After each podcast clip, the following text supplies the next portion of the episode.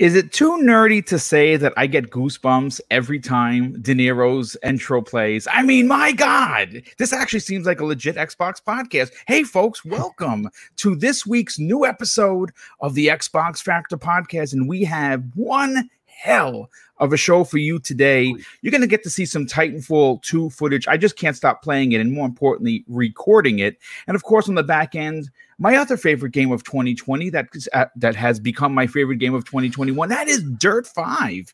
And Ooh. if you don't like that, well, I mean, listen, what can I tell you? Tune, tune in somewhere else. But listen, folks, I want to thank everybody for being here. We have an amazing show ready for you. The panel is almost uh, almost in full strength.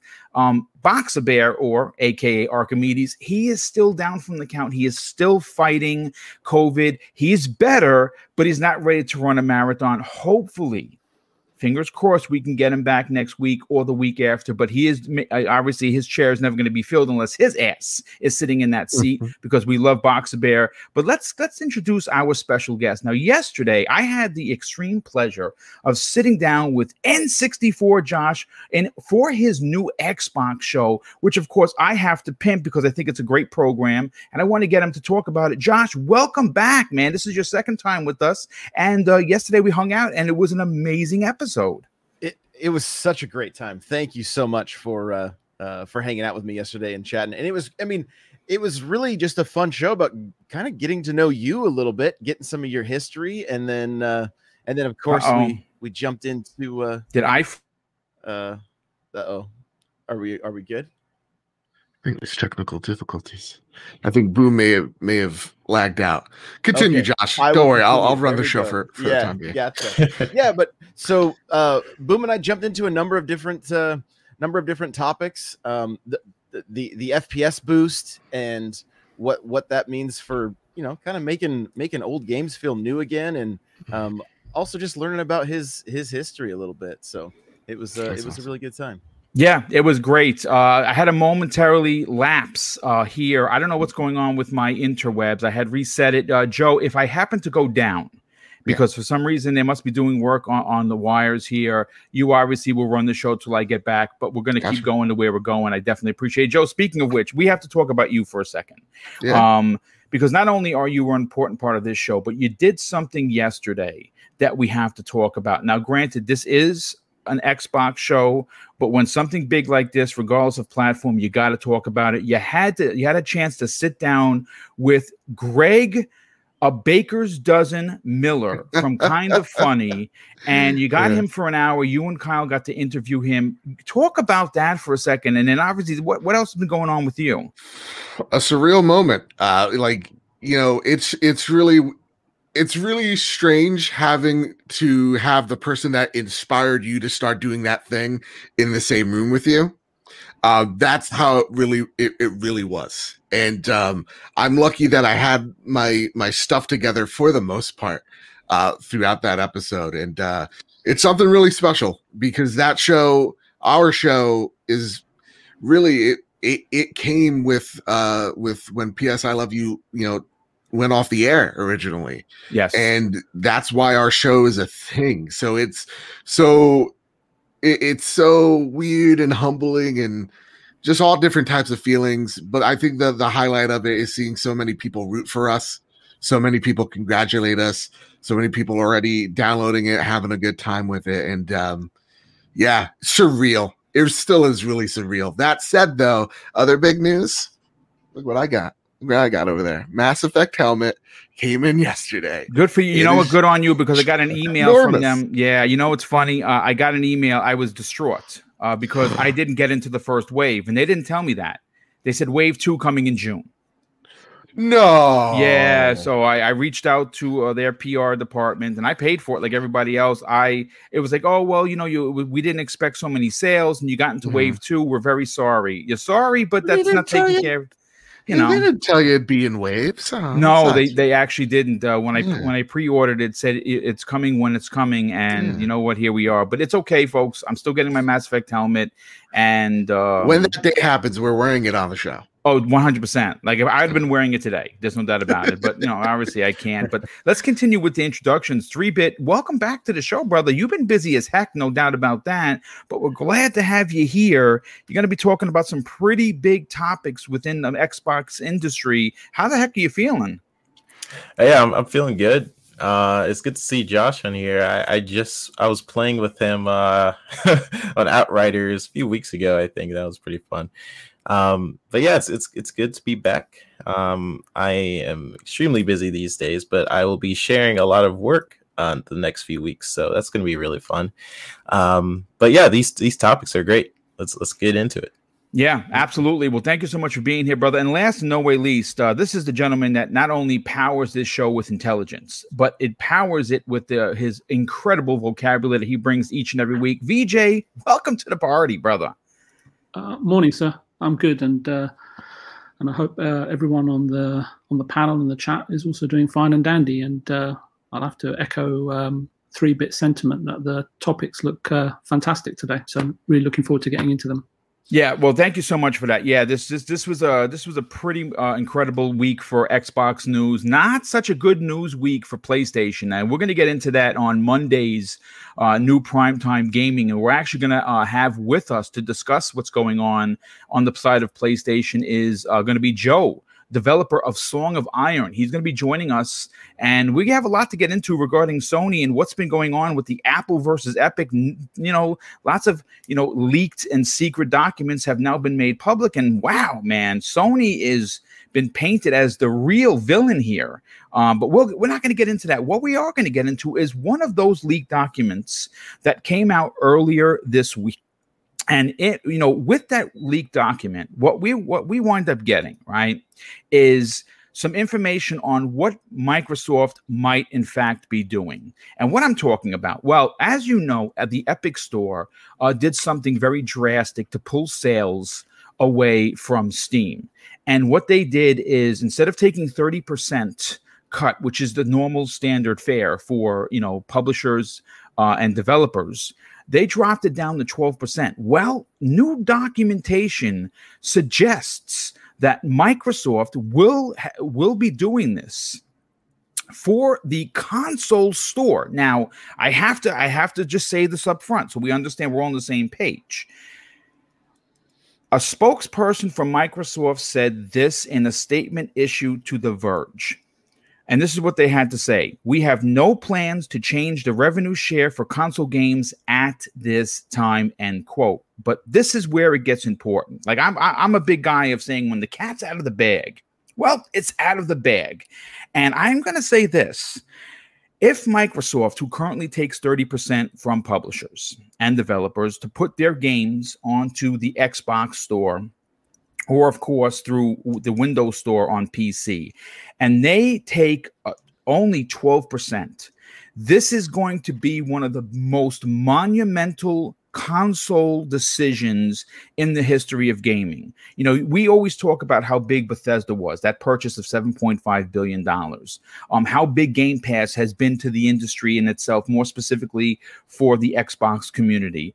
But this is on another level. Joe, I have to immediately go to you because as a, as a representative of the PlayStation Nation, we understand that it's a business. It's a business for Nintendo, it's a business for Sony, it's a business for Microsoft. But this particular instance, even though they the, the you know the spokesperson quote unquote said not at this time, it almost seems as if the cat was let out of the bag and they didn't want anyone to know. Like this was going to be like a big E3 surprise announcement or a GDC announcement or one of the big shows where there are developers there saying, hey, listen, you know, moving forward, you were only taking 12%. You guys get 18 more cent, 18 more percent in your in your bank account. So I kind of mm. want to just walk down speculation town, which is currently 70 and sunny right now. And there are unicorns and there are rainbows. So oh, it's, a, it, it's, a, it's a it's a it's a perfect scenario. Yeah.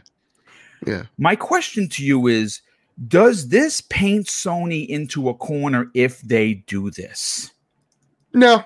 No, I think what you're seeing in that move is more for Microsoft to make developers kind of come to their platform. You know, it was what was it last Friday? Numbers were re- released that you know the PlayStation Four that platform sold more games than any other platform. Yes, sir. Ever, right, yep. including the PS uh, PS2, which was the highest at the time. So Sony's in a really good position marketplace wise. And, you know, a lot of indies go over there because they are the market leader and because their audience goes over there and purchases those games. Not necessarily because it's the best platform, it's just the most people are there. So, you know, what Microsoft is doing is saying, hey, listen, we might have a smaller market share than PlayStation, but we're going to give you a larger cut for being on this store or for picking our platform. So it really is a way to speak to uh, developers of all sizes, but mostly indies to say, hey, listen, come over here, ID at Xbox, the whole big shebang. You know, we'll Great give point. you the that marketing deal. We'll give you, uh, you know, spotlight, and at the same exact time, we'll also give you a bigger a bigger cut because I think that's what uh, Microsoft's big push I think wants to be is they see the success from indies with uh, Nintendo and on PC and on PlayStation, and I think they want a bigger penetration into that market when it comes to Xbox. Yeah. And I think that's what this does as well. So I don't think it's like necessarily like, you know, looking at PlayStation going, huh, see, they're not doing it. It's, hey, they're not doing it. We'll give you more monies. So I, yeah, I, I, I absolutely agree with that. I, yeah. Think that when you're trying to, and, and, really, you know, we always talk about Phil Spencer's plan, Joe. Like you and I, we sit here privately in the green room and we talk about things that just we don't talk about live on the air because you know sometimes it's relevant, sometimes it's not. But the, the the Phil Spencer plan that started when he became when he got that second promotion where he sits on the right right right hand of God, meaning of course Satya Nadella, right? yeah. Um, he when he got that position, it appears that all of these plans are what saved um, um, you know Xbox and Microsoft to keep this to keep this show running, and this was apparently part of the plan. And and one of the biggest things for them is, of course, Game Pass. And mm. how do you get incredible amounts of software in there? You tell your your developers, especially your indie community, hey, listen, we know it's tough out there. 30% is a lot. We are willing to take only 12%, but you got to put your stuff here. That certainly yeah. will get a lot of firsts, maybe not exclusives, because that's not even what they're looking for. They're not looking for ex- exclusives per se. They just want games in their service. And if they can offer an 18% discount, as opposed to a Nintendo or a Sony, they are going to get those games and they're going to get them in an abundance. Mm-hmm. That's exactly it, and I and I think that's they, again that I think Microsoft wants a Hades. You know, they they oh, want those those yeah, indies. Absolutely, man. it's who, not who just about Hades? the ascent. Yeah, I mean, true, but right. like, yeah, it's it, you know, I think it makes I think it makes perfect sense for Microsoft. It makes them come off progressive, and that's what you want. You want yes a company that's forward thinking. You know? Yeah. No, absolutely. Good stuff as always. Josh, let's get your opinion on this, brother. Obviously, Microsoft is not only uh, have has been in the uh, the talk of the town in a good way for for quite some time. The media has definitely turned a corner with how they talk about and cover Microsoft, and I think that at some point it's hard to. Deny what they've been up to. But this story, even though, like I said, it got poo-pooed by a you know a nameless representative of Microsoft, which of course we don't you know. Look, I'll say this. It's an it's information that they didn't want out, and it got out because of this, you know, these leaked documents, or they're not really leaked. They're just they're, doc, they're now they're public knowledge, and this is something that they were probably looking to save as a surprise. Where do you fall on Microsoft offering an 18% difference in considered to be a discount to other platforms like Sony's PlayStation uh, or PSN or the Nintendo uh, online. I mean, do, do, you do you feel that they're going to see an abundance of, especially the indie community, want to go there first?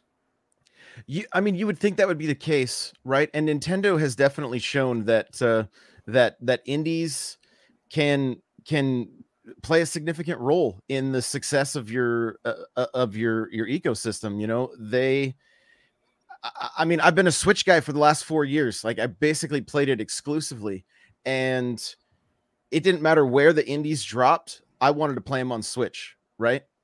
That has changed for me now and knowing that the devs behind those games are going to see a bigger cut that that that warms my heart honestly because the people that are providing that entertainment i want to see them as successful as possible right?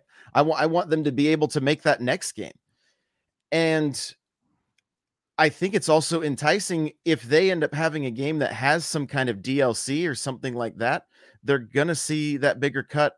They'd probably want to purchase it on on the xbox and be playing you know be playing on the xbox and that's that that's a win for for microsoft Yeah, it absolutely is, and and again, you know, because they're looking to to you know have some as I, I think what they're trying to do because I, I did the count this morning before we went live. I said let me let me take a look and see exactly how many games are currently on Xbox Game Pass. 385 games. That includes, of course, the games that are in EA Play. So for $15 a month, you are getting um, first party day and date. You are also getting um, 385 plus games because they advertise it as 100. Play the best 100 games, and they're almost quadruple that amount in there. And they do that to uh, you know, they they have been doing that to get people to look at the at the service and say, "Wow, we're really doing something special here. I have to get involved. I have to be a part of this because they're offering so much value proposition." Especially during a pandemic, is, is worth its weight in gold.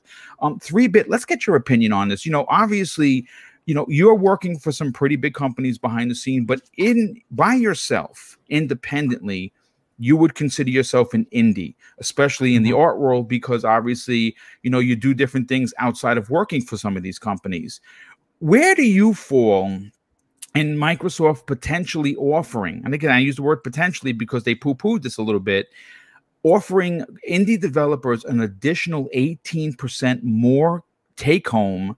It, it- I think that's a really big deal, and it's going to push people towards the uh, towards the, the you know the, the service. Yeah, I think this is definitely industry changing and, and just another one of those thing that that entices developers to develop more titles for the Xbox. Um, like Mr. Bad wa- was saying, it's it, or maybe it was you. I, I- um, I don't think um, this guarantees more exclusives, right? But this does like entice developers for sure. And according to those leaked documents, he, um, I, I, I forgot who it was, but um, you have emails between Epic and Sony, and where Epic pretty much had to beg Sony to activate crossplay, and Sony's response was it wasn't really worth it money wise. Right. It They have to pay them. They're, they're the only they're the only publisher that's being paid for crossplay. That's that's a fact. Again, we're going to get into that in real specific detail on Monday because it makes it really does paint Sony as as a villain, in, in my opinion. I understand it's a business, but man, it, it's pretty crazy. Yeah, and it wasn't really till uh, Sony took a cut, a, a percentage of game sales in which they decided to activate crossplay. And that's pretty much all I was going to say. But that that stuff starts to add up for developers, and and thirty percent is the uh, I would say the the default across the three different platforms, unless I'm mistaken, in which you um, have to add the additional percentage cost of those added crossplay features to to be on that service. So essentially, that stuff it, it adds up, and not only is it um, that they're adding value for the custom uh, consumer with services like Game Pass, they're adding value to entice the developers as well with this. So yeah, this is big for both indie and AAA studios who are thinking about making deals for exclusive um, things with Sony, and this will be in the back of their mind. I would think like, oh wow, it's it's really cheap over there to put my game on that on that platform. Um, but Sony does have the overall bigger market, so that that's they do. Yes. Yeah. um, for for consoles. So this is just Microsoft's way of competing and, and incentivizing I developers. got a question to- for you, three bit. Yeah. Since you're a developer and, and whatnot, um, do you think this move would would? I mean, it's not in stone yet, right? Do you think moves like this, like the you know, not charging f- for crossplay, possible twelve percent cut, uh, would this happen if Microsoft was on top, if they were the market leader? Do you think that would Probably be? not. Well, but Yeah. but I don't know. I think Phil, um, he's very um, he's different. He- Yeah. he's he's definitely he does not think um, like a, a normal, I guess, Xbox head would think. Like as we've seen in the past, right? Like his vision for what Xbox is is is definitely um, forward thinking. Like I, I don't think like the the basis of what Xbox or, or the industry was in the past was that you need exclusives and they need to be on my platform in order for you to compete. And that's where, where mm-hmm. Sony is still thinking. Mm-hmm. Um, where they're starting to to go in the route of PC though. Um, yeah.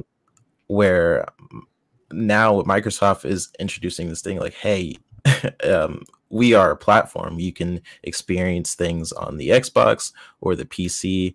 Um, so it, it's he, he's introducing a new mindset for gamers, and at first it seemed like a lot of gamers didn't understand it and sort of rejected the idea.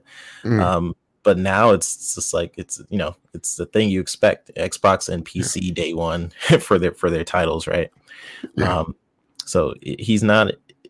It's not exactly um, uh, I don't know. I I really respect Phil because I, I, think that that's really uh forward thinking. Like if I were to make that decision back then, I'm like, no, that's how you compete too. I would probably think the same thing as Sony, um, just because it was normal uh for for for de- developers and, and gamers back then. But um now it's now it's Xbox PC and now yeah. everyone can play, and that's that's that's awesome. But yeah, I, think this whole thing does um when it it basically brings to mind for, for developers like, hey, we could actually make a bigger cut on the Xbox.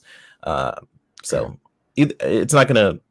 Um, it might um help with like exclusive deals, like maybe Epic or, or someone's gonna make a deal with Sony. Uh, mm-hmm. for exclusive DLC or something, but then they're like, um, but we could recoup those costs on the Xbox because it's actually cheaper to put my game on there. So it does create that mind game at the same time. You know what I mean? So mm-hmm. we'll see.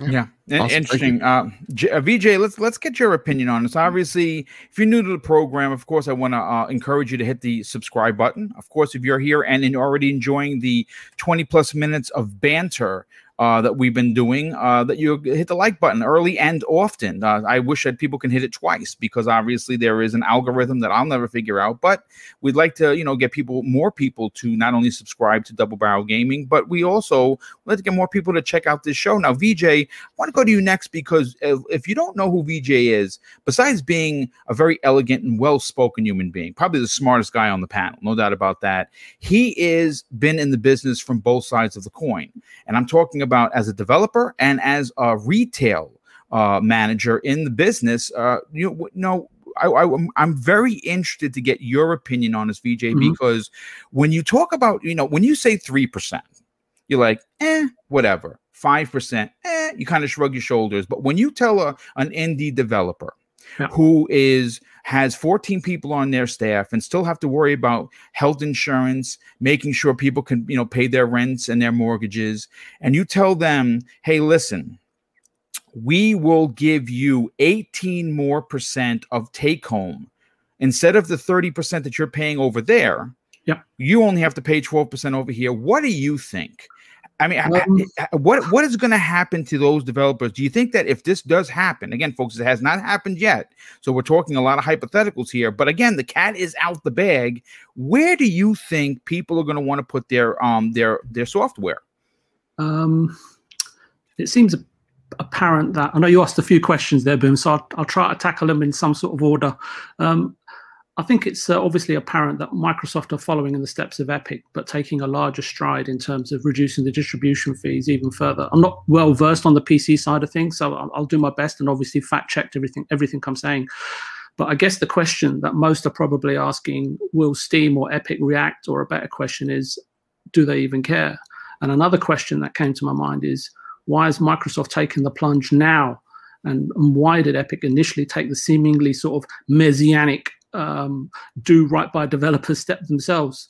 Um, for Epic, uh, for the moment at least, it's perhaps to arrest uh, Apple and, and others, I suppose, in their attempts to sort of level accusations of, uh, I don't know, hypocrisy at Epic during this sort of very public legal legal squabble with, with Apple and, and whatnot. Um, I don't clearly know the economics of the situation, but when looking at Epic and uh, from their perspective, and uh, they're looking at the the licensing revenues that say Unreal Engine was generating, which is what about five percent of gross revenue of every dollar uh, when one million dollars in revenue is achieved.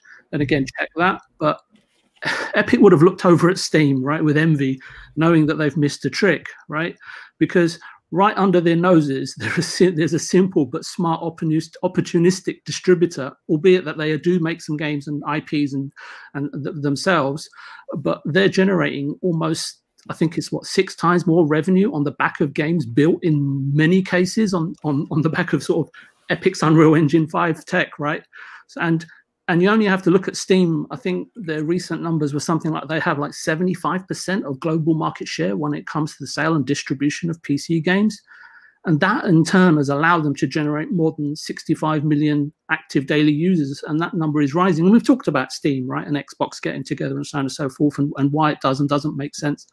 But if you look at the trajectory of Steam's revenue growth and take into account their last published publicized results, I think was a few years ago. And, and this is a best guess on my part, but you have to suggest that the last few years, uh, in terms of revenue growth, they must be somewhere between 12 and 14 billion dollars. And, and, and let's be clear, on, on, in terms of publishers, major publishers do already, for all intent and purposes, have and forevermore enjoyed preferential retrospective revenue share splits or, or tiered royalty rate systems from platform uh, uh, from platform holders like Sony, Nintendo, and Microsoft, as well as distribution service holders such as Epic, what well, Epic now, Steam historically, and, and I think GOG and Stadia to a degree. And um, and to sort of illustrate my point, Valve already have, I think, um, is a is a sort of certain preset or pre-agreed revenue goal post system whereby Valve will take uh, up to a reduced 20% right of um, of, um, of of of of a distribution fee right once you hit certain certain measures right or metrics. And obviously that comes down to how successful your game is.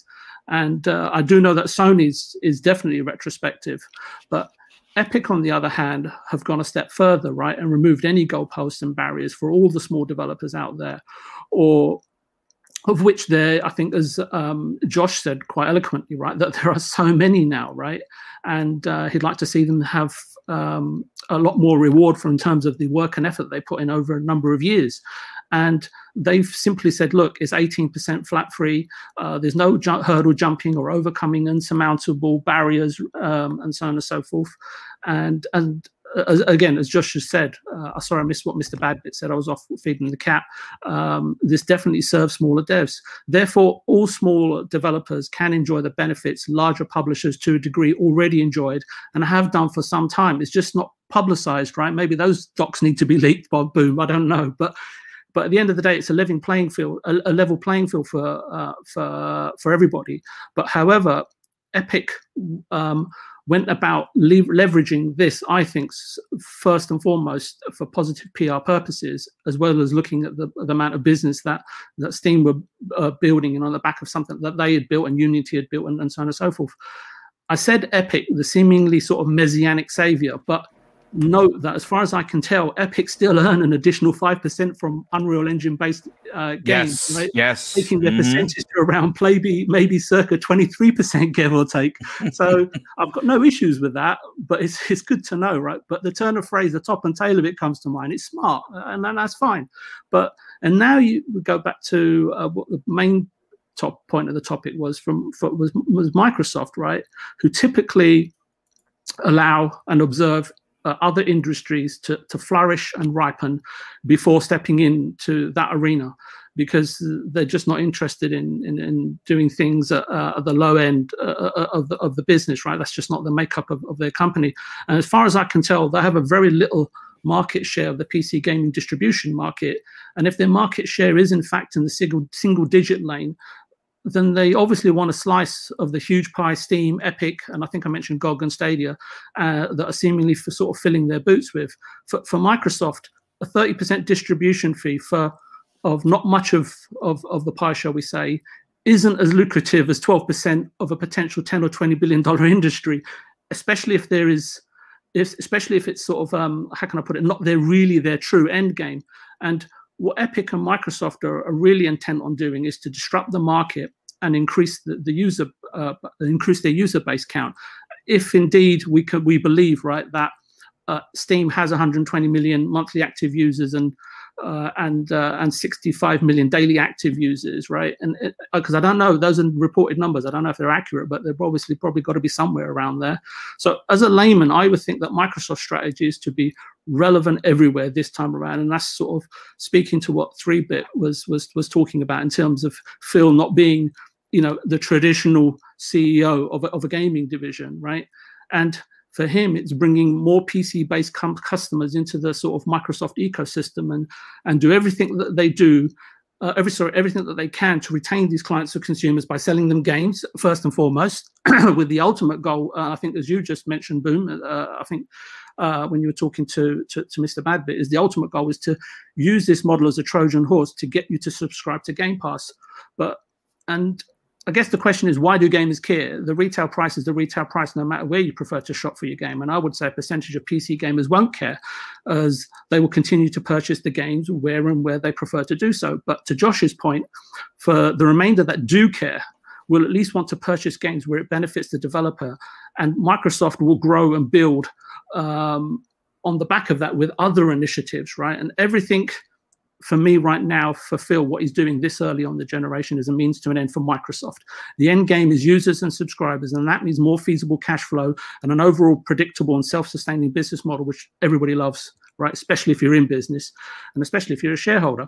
So for the moment, at least, it's for Phil and Xbox, you can see how they're going about their business. We talk about it week in week out for you boom. It's a daily op- it's a daily thing right? Yeah. so there's basically there's no stone being left unturned when it comes to microsoft and xbox's gaming business goals. Will it happen in terms of console uh, uh, platform holder fees? All three console platform holders have reasonable retrospective royalty tier systems which reward well performing games. But that perhaps recently uh, that's changed. I don't know. And perhaps with the amount of is it what 2000 games in the last several years from indie developers? That perhaps it is time for change.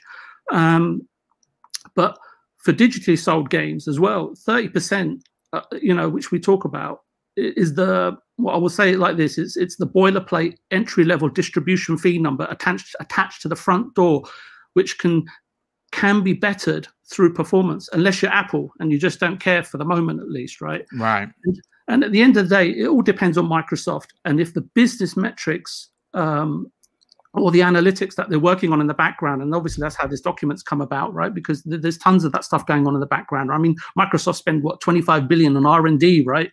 Which a lot of it doesn't see see the light of day, but they have to, right? They're pushing the industry and the world forward.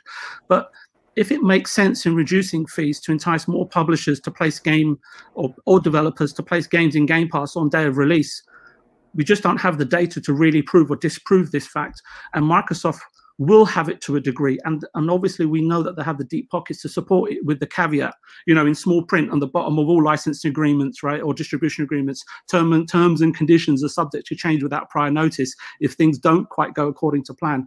But that's that's everything I've got to say on it anyway.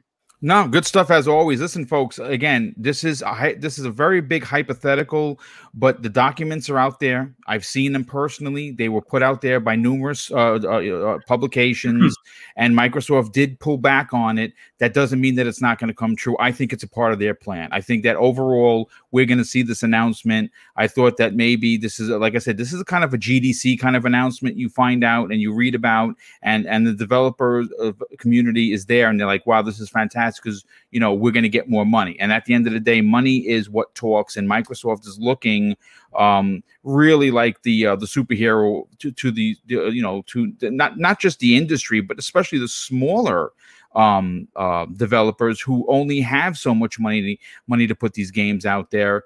But you know what? I want to definitely move on to the next topic. But before I do, I have to catch up some of the super chats that have come in. We have, I think, two of them that have come in so far.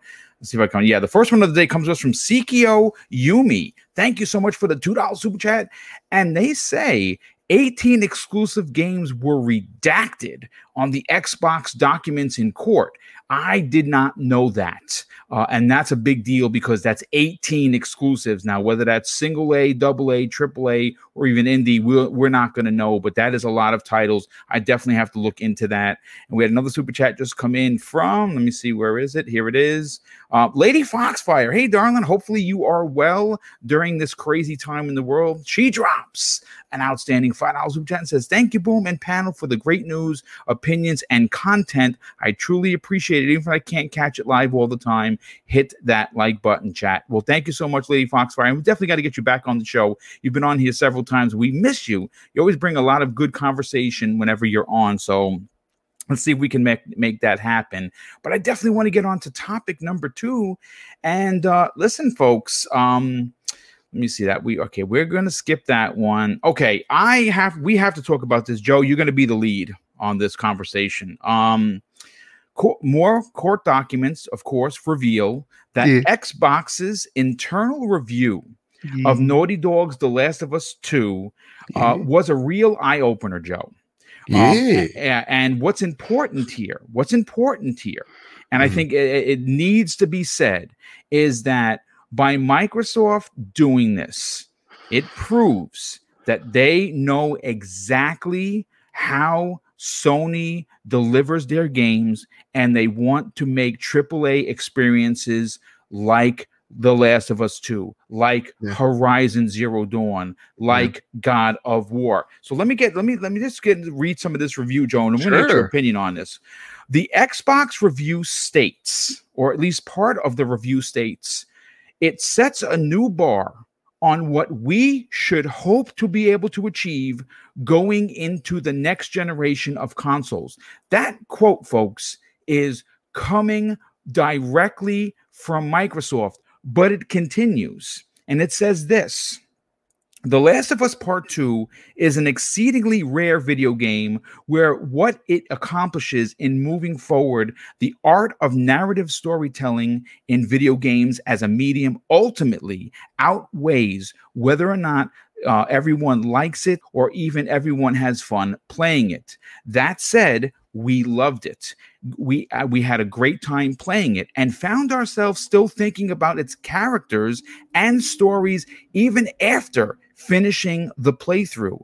The internal appraisal reserved its strongest praise for The Last of Us 2's visuals and narrative. So here are a couple more quotes, Joe. Mm. The visual quality and attention to detail in The Last of Us Part 2 is absolutely best in class in basically every area. And the overall presentation is significantly ahead of anything that other teams have been producing on consoles and PC, the review reads. One last quote We were frequently stunned by the quality of the game's visuals, something that sadly seldom happens these days. It's even more impressive considering that the game features two separate playable characters with different groups of allies in different locations, along with flashback sequences taking place years before. Now, Joe, you Yeah. I, I need you to attack this from two angles. Sure. Okay, as a Sony fan, the, the writing is on the wall. But as an Xbox fan, hearing what the internal review, and mind you, this isn't just some random Tom, Dick, and Joe. This is people that work in a department that review other Yeah. games Yeah. and try to make Xbox games look and play as good. And that's why I think games like Perfect Dark, games like Fable, games like um uh, you pick whatever new game, Avowed, Sure. or even Ninja Theory's Hellblade, are Mhm. going to look and play potentially very similar to what you see on the Sony side because that is what they reviewed. The, the- that's in this review. That's what they say they want to give. Joe, what are your thoughts on this? It's crazy to see what's coming out of Epic and, and Apple lawsuit, man. It's it's getting wild. Even like the emails between like Phil Spencer and like you know uh, Tim Sweeney of like yeah, it's funny. They're actually funny. um it's like it's embarrassing for everyone like every single company that is trying to redact as many things as possible the things that are getting out there it's wild and it's really typically not the best look for anyone. Uh, when I take a look at this review thing that they do, um, it, I'm not, I'm not particularly like blown away by any of the details because this is something that happens in not just video games, but like anywhere. Ford does it to Chevy. Chevy does it to Toyota. Toyota does it to, to Hyundai. That, yeah, yeah. It's mm-hmm. it's kind of in, internal reviews. Uh, one one great example is like Apple does it with Samsung. Samsung does it with Apple, Android, all those things. It's an internal reviews that are strictly like, what the hell is our competition doing that we're not doing, or what is our competition doing that or not doing that we're doing. Um, so like this this review, it seems like someone at Microsoft really liked the game. I think it's funny. I don't know why, but um, it, it also goes to show that um, you know, yeah, Microsoft knows what what's up. They they're they're trying to understand what works for Sony and what may work for them. And when we were talking on the trophy room last night, um, you know, Greg made a, a really great point of, you know, when it comes to uh, Sony games, we know what those games are going to be, and genuinely, the quality is going to be pretty damn good. Yes, right. We're mm-hmm. expecting mm-hmm. a really great game, so when the game comes out and it's great, it's not really that much of a big deal as it once was. Um, whereas all Microsoft needs to start doing now, they they got the pieces in a in a row here, is start delivering those games. I think that's going to be a bigger deal as time goes on because we're not accustomed to Microsoft pulling out the level of content that their competition has. Let's just be honest with each other, right? Halo doesn't pull the the the, the blockbuster numbers as it once did, nor the critical reception it once did. I love Halo. Doesn't take away from the fact that I love Halo, but it it is what it is, and this is them saying, okay, so this is what our competition's doing so let's see how we can have our teams. What teams can best tackle it? And I think what you said perfectly is like you got games out there like Perfect Dark, like you know, Senua Saga, really going out there and trying to push those technical barriers. Like real talk, do you do you think? And the question for anyone, anyone can answer if you like. Like Senua Saga, when you talk, took a look at that trailer, maybe a response to what PlayStation has done with the with the PlayStation 4's hardware in terms of games like Last of Us Part Two, where it's just like, oh shit, this game is beautiful. It's, yeah, it's mm-hmm. same thing goes with this. I'm sorry for Chris. So no. like you know, for for for that, it's you know, it, it it's really them trying to be brutally honest. We oftentimes, as fans, try to defend these companies when oftentimes these companies are their own harshest critics. And it's awesome to see that they went out there and said, you know what? This game, really good. Yeah. And I think I think we can do it too. So though I'm not like surprised that they did an internal review, um, I really hope that it takes they take those things into consideration when going into those single player experiences that they want to deliver. So yeah, that's that's that's all I got for you. And again, I wonder if it's like Phil, who's who's doing the review because that was really glowing.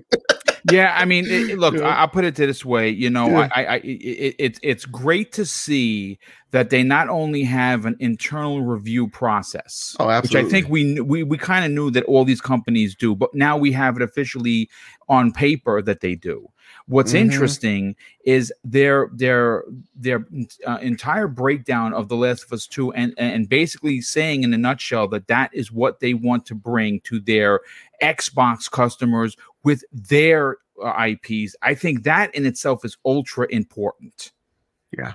It really does yeah. put it does it really does put Microsoft in a in a light that may because there's, there's been people to ask, well, why why don't we Xbox players get that kind of content. Now, granted, we have. You can say whatever you want about Quantum Break. It was too much storytelling. It was only 720p. I freaking loved that game so much. I got 1,000 out of 1,000 achievements, and that wasn't easy. Okay. Mm-hmm. That game was awesome.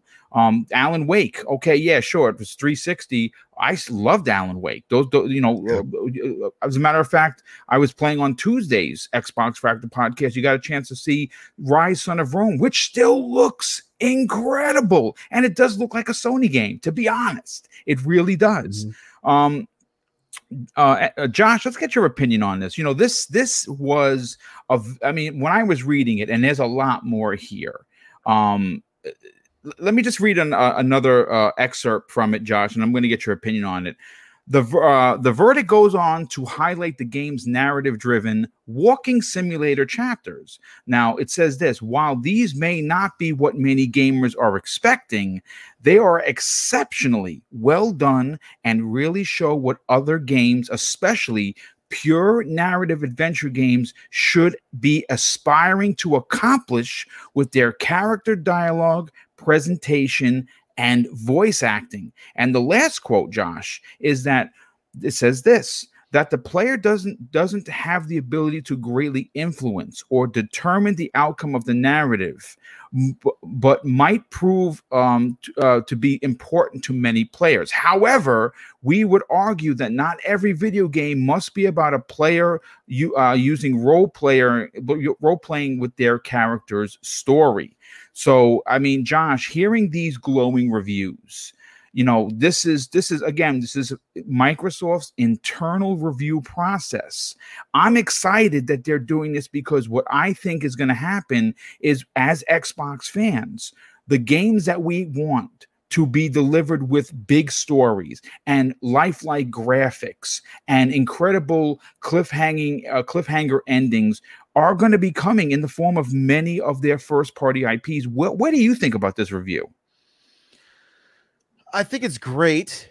I, I think it's I, I think it's great to hear you know to see what you know what Microsoft is looking at and what they what they think uh, gamers expect. Halo 5, the best storytelling in that game came from the podcast, right? Not in the game itself. Uh, I feel like early 360 days, Gears of War really set up a great narrative. They had the Mad World commercial, right? They yeah. they were doing some of this back, you know, back on the 360 days, and they've only been playing catch up ever since. Where I get a little bit like nervous is I don't want them to sway so far that we end up just getting like copies of these PlayStation games. Like, I still want Perfect Dark to be a first person shooter. I don't know if that's going to happen or not, but that's the Perfect Dark I grew up with. They right? said it was first person. They've already confirmed it. Yeah. Perfect. So that's good yeah. for that's good for me to get that, you know, I haven't uh, my I bought a PS4 from a friend and I still have never picked it up. It's still sitting in Portland. I never went to go get it. So the I had a PS3, I had a PSP, I God of War is an incredible uh, uh series. I love it. Like I love how brutal it is. I it I, I love that that gameplay. The Last of Us, I'm excited to play it, but to be honest, it doesn't really have a lot of a, a there's not much pull there for me. I'm watching you play Titanfall. I'm an Xbox fan and I mostly play uh on Xbox because of the shooters. That's where that's that's what I love, right? I I, love, and it's the same. It's the kind of entertainment I enjoy. If I watch movies, I want to see stuff exploding. I want to see superheroes. I want to see Jedi. You know what I'm saying? Like, right? I, I I love a good story as much as the next person. Don't get me wrong, but I also want to just jump into the action. That's that's what I'm about. So I'm afraid with The Last of Us, I'm actually going to get bored. That's what I'm. That's what I'm worried about for me overall, I think it's good if Xbox can have a a large spectrum of games to uh to put out and reach m- multiple audiences and multiple uh eh, just to, to reach a larger audience. I I think it's all I think it's all good. Yeah, I mean, look, here's the thing. I I don't think Senua's saga is going to become what uh you know horizon zero dawn is. I, I i don't expect perfect dark to become what uncharted is. I think what really what, what, what the the tale that's being told here from me is one of the biggest um things with microsoft uh, has been the quality of graphics with their things, like well, many of their games. Now, I, I like I said, I, I, have to say again, I have quite enjoyed everything I've played on Microsoft. Um, I enjoyed Sunset Overdrive. I've uh, I enjoyed um, Quantum Break. I enjoyed a lot of their first party games that a lot of people didn't enjoy. That you know that felt that they, you know they weren't up to par. And if you feel that way, hey, good on you. The Medium is another example. Is it AAA? Yeah, sure. Jump in. If Absolutely. I could just jump in at Josh's yeah. point, I'm so sorry. Um, but that's a, tr- a terrific point that y- you guys are making. Oftentimes, I hear from Xbox folks say like, all the I don't want to. I want to play games. I don't want to play movies." Right? There's you know, PlayStation games are very different. Um, they are more blockbuster cinematicy. Mhm. Um, at least that's the the vibe or what everybody's telling me. And so when you take a look at like what what defines an Xbox game, how do you balance consumers' expectations uh, or Xbox consumers' expectations with the games that they're going to be making? Because they're what if it is just a what if, but like what if, yeah, Senua is more like a Horizon? What if again, just purely speculative, no, no whatever. But like, what if Perfect Dark's kind of like an Uncharted? Um, how how do Xbox fans react to that? I think there has to be a balance between that. I don't think what these, this internal document says is that oh yeah, Sandy was Horizon. I think they're analyzing what makes those games so successful mm-hmm. that we could mirror on our end not one for one but saying taking the essence of and and putting that in in their games i think that's xbox's mentality there but it's a balance i think they're gonna have to Yeah, I agree. I think that's a fantastic point that there ne- there needs to be a balance because I don't think Microsoft wants to make Sony games and Sony doesn't want to make Microsoft games. They're doing their own thing in their own way. Sony had did it better in the last generation, and you if you that okay, everyone's entitled to their opinion. Um, but I I think that what we're going to see based on d- different people being in charge. Phil Spencer loves gaming, right? And he plays games that go all the way from indies like uh, Lost Words that he that he bragged about, and I, I got the chance to interview the developer and founder of uh, of um, Sketchbook Games, um, and he plays AAA bombs like, of course, um, Destiny Two, which has had an incredible run in the last few years. So I think what when you see reviews like this, what it tells me is that they are taking game development serious. And I think that eh, again, I don't I'm not suggesting that you know Xbox games are somehow going to look and feel and play identical to PlayStation 5 games, but they're go- at least going to have a cinematic ap- appearance to them, something that I have personally been asking for. Um, VJ, uh, I'm going to come to you last because I know you're going to have a very elaborate point on this, and I'm very interested to hear it, especially when you start talking PlayStation games versus Xbox current games. But I want to go to three bit first. Three bit, I you know, as as an indie developer, as someone that that that works with multiple companies and and and has you know done your own artwork. Where do you where, where do you fall with this this internal review for The Last of Us, and how do you think it's going to impact Xbox moving forward? To me it's it's really cool to to see other studios study their competitors games. It does remind me of those mini school trip moments i would have at other studios i worked for. And, and when reviewing other games or even testing their own games you can forget you're working at that point if you're passionate enough about what you're doing or working on. Um but yeah i think it's it's it's very awesome. Last of Us 2 is a AAA title that is extremely polished, and I think Xbox does focus on its strong suits, which is you know it's which is good. Um, but I, I think it's if you're always open to learn from someone else, that that is it's a good thing. Um, and I think um, most Xbox games that are coming out right now are first person or RPG based. When they started branching out with their mini studios, um, it, it's amazing that they're open to uh, learn enough from other teams. And like Babbitt was saying, yes, gamers can defend these companies and um, sort of erase some of their faults to, uh, you know, like praise the, brand essentially. But it's nice to see uh, a team sort of be professional and say like, hey, this is what we liked about it. How can we uh, either incorporate that in our games or um, and, uh, or you know, basically internalizing your review as a company. And I think Naughty Dog does have a recipe for success, um, whether you like them or not. Um, in their level in game design, there's amazing thought processes that Naughty Dog Naughty Dog does with their games. Like, how do you tell uh, a player where to go without them taking without taking them out of the experience and and their solution in certain levels was to code some of the environments to be like yellow and that indicates where you should go and it works sort of psych- psychologically. Um, so it's really cool to to, to see uh, that these companies are uh, internalizing their reviews to really uh, step outside of who you are and and potentially make something great in the future. Because I, I think like it's it's amazing to work on your strengths and and, and there are reasons like um, what Josh was saying, like he goes more towards shooters, and that's what Xbox is very strong at. Um, but sometimes it's, it's good to look at what you are creating and, and just be like, okay, um, we are really strong in this area, but how can we improve? Um, otherwise, you won't move as a company. You, are staying stagnant is is a way to lose in, in a lot of different ways. And yep. I think Microsoft is um, definitely innovating in a lot of different areas, and uh, this is just uh, it's cool to see that this is also going on in the background um, uh, from what we see, like Game Pass and all this other stuff. But it's cool to see that internally they are thinking about these things and and how to improve uh, overall. No, that that's a fantastic point. VJ, listen, uh, as someone that has seen both sides of the coin in the business, and which is another reason why I love having you a part of this show.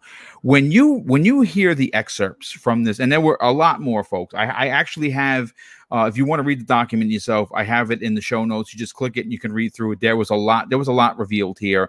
But again, this is a, a conversational podcast, so we only have so much time. I'm interested to get your opinion on how this review makes uh, Xbox game studios better at their job? Um, I, I, sometimes hate you, Boom. You come up with such brilliant topics, and I have no idea how to tackle them because there's so many ways to come, so many ways to come at them. Um, I think first and foremost, Boom, if you want to make a great game or anything really, then you have to put your ego aside and play gracefully with ideas that appear in other games, especially if those ideas are the ones that you want to integrate into your own production. And observing is a progressive way of thinking. So anyone who was arguing with that, you know, should have their head examined. But I would say that the reviewing and dare I say, there's probably other documents analyzing um, the games uh, um, that they're, that they're testing um, in, in and amongst different studios of um, especially competing features of games, um, and especially if it pertains to the game you're currently making. Um, it, I, would say it's common practice amongst studios, and I think 3-bit can speak to it far better than I can, right? Uh, and I think he did, and and it's been a practice that's been around for decades, and uh, and that in itself is as i said it's not a new practice. It's for people with inquisitive minds that want to progress. That's that's really really what it's about. But with respect to um, the the last of us part two i think we were talking about um, i would really have preferred to have read the internal review for god of war 2018 um, look Naughty Dog and Santa Monica do have sort of occasional criticism or accusations thrown or leveled at them, respectively speaking. But if you're a talented young or even a, a semi-experienced dev, um, the these are, in my mind, no doubt two of the most creative, exceptional, and tough schools to work at and uh, glean an education from, or or you know, ply your trade at, so to speak. The thing about Naughty Dog specifically um, here uh, that we're talking about is that they are very good at executing their games and uh, especially to a, uh, especially the production values of, of what they're doing to a very high technical level and they've been doing this for a very long time it's the hallmark and makeup of the studio and i think that's a really important thing right a team that's been built around actually producing this kind of content is not something you can easily mimic with money and talent. You need an exceptional vision holder, which I've talked about oh, uh, loads of times, and especially when it, you know, especially when we're talking about Halo Infinite, right? And Joseph Staten, you know, heading up the project, and it's not just a vision holder, but the vision holder needs the right skill set, and those are few and far between. For better or worse, this is Naughty Dog's sort of underpinning strength when it comes to their specific games. It doesn't always make for a universally popular game or bestseller, and we've seen that right very recently. But it does uh, garner and uh, oh, I should say deserve respect, right? And uh, I'm sorry about this. I don't mean to sort of shout abuse on your show, but the video from King Thrash recently tries to get this point across, although perhaps a little intensely and not to everyone's sort of palatable or pleasant taste. We know the quote, right? uh, truth or expression as it goes, right? That's excited. Mhm. Sorry, that's exa- that's existed, right? Sorry, uh, since the beginning of time, right? Ever since we sort of, as a human race, began drawing and painting on the inside of uh, cave walls, should I say? Uh, art, art is an expression that comes from within. It's not easily mimicked. And great art, and even poor art, depending on your disposition and your palate, will irrevocably inspire others and and generations to come. And I'm sure Xbox and every dev studio, for that matter, that's um, that's worth you know that's worth their value. Disseminate and review games and, and, and attain inspiration and strive to apply technical brilliance to their games where applicable. But boom, realistically, that should only be to the degree that it's necessary or required, and it's determined also by the technology that you're you're using as well, and especially since it some certain features or certain aspects of other games may not be as critical as other facets of your game that you have planned in order for it to do well. And you can't say xbox games don't do well right? Even though they don't ha- have some of the you know the bells and whistles that say naughty dog games have. But you have to leverage uh, the strengths of the studio the team and the technology. And xbox's stable or plethora of studios have many strings to their bows, and many of which we haven't even seen yet. So I think Right. it's early to judge this generation. And something that would be perhaps important to you, uh, the panel, or even the even the even the chat, if you're interested in this sort of thing. There are GDC conference uh, videos in abundance that exist on YouTube, and they're added too frequently. And last week, I think it was added. I observed the and listened to a video called "Taking an Axe to the God of War." Uh, gameplay and it depicts the journey of 10 combat team members reinventing uh, gameplay for 2018's God of War. Doesn't matter what game you're working on, it can be daunting, debilitating, and draining at times. The the gentleman was trying to condense a, a multiple year process and a talk that lasts for less than 45 minutes, and there's a lot to take in. Take in, and again, you don't have to like God of War in order to uh, sort of admire and respect um, who was who was attributed to that product what went into it. Again, to cement my point about key roles in studios and the difference between a good studio and a bad studio always comes down to the vision holder in my experience yeah. And, and again 3-bit being in the industry far more recently than me may, may have a completely different perspective and, that, and that's fine. But santa monica studios boom this is well documented were going nowhere nowhere for years right? Sony had a state-of-the-art studio and infrastructure 150 man team and arguably some of the best talent in the in, in the country. But however however it was still aimless. Something was missing and the puzzle was only really completed when Cory came back to to, to Yes. santa monica Yeah. and and I know this is off topic, but I think it's really relevant. I'm intrigued to see the impact Joseph Staten will have on Halo Infinite. Although we have to caveat this with the fact that he was drafted in at the back end of the project, he's been brought on to consolidate, galvanize, and heighten the quality of Halo. However, it will be really it will be important to see you know his Midas touch, and I'm sure we're going to see signs of it uh, in the game. And, and all I'm really trying to say is just not not enough just to have talented people and, and a plethora of studios. There's so much more to game development than just that. Hence the huge bet or investment in Todd Howard, right? And that cements my point even further, further, and his producers that he's handpicked. And that was on the back of the clamor for Warner Brothers and Rocksteady Studios beforehand. I think, in closing, I think Phil's own words encapsulate the, the sentiment when he said something along the fra- lines of, and I'm paraphrasing, we aren't afraid to take risks that don't work or don't pan out, but they want Yep. to try. And, and and that should tell you everything you really need to know in terms of where Xbox and get and and uh, and Phil and where he's leading all of his studio. And it's the nature of the beast, and it's the nature of gaming and the creative landscape for you, no matter what industry and games games industry put put that to one side. But and this was obviously in relation to mixer and, and game development in, in, in the same interview. Overall, you have to say that Xbox carries the burden of proof squarely on their shoulders, and I think that is a really powerful place to come from. Don't take that as a negative, um, but they are surely well placed to usher in a new and exciting year for Xbox, and especially people that subscribe to Game Pass. So No, that's that- I mean, great, great points as always, and I think you're right. I, I think that um, they, they- I've said this before. I'll say it again live on the air. Uh, if you missed it, uh, they have stolen uh, many pages out of uh, Sony's playbook, and uh, we have seen them do a lot of third-party deals We've seen them do a lot of second party exclusives. This is something that Sony did extremely well early on in the PlayStation 4 generation until they were able to get their studios to drop these quadruple A bombs like the God of Wars, like the Horizon Zero Dawns, and so forth and so forth. And you know what? We're we're we're, we're seeing that actually transpire right in front of us right now.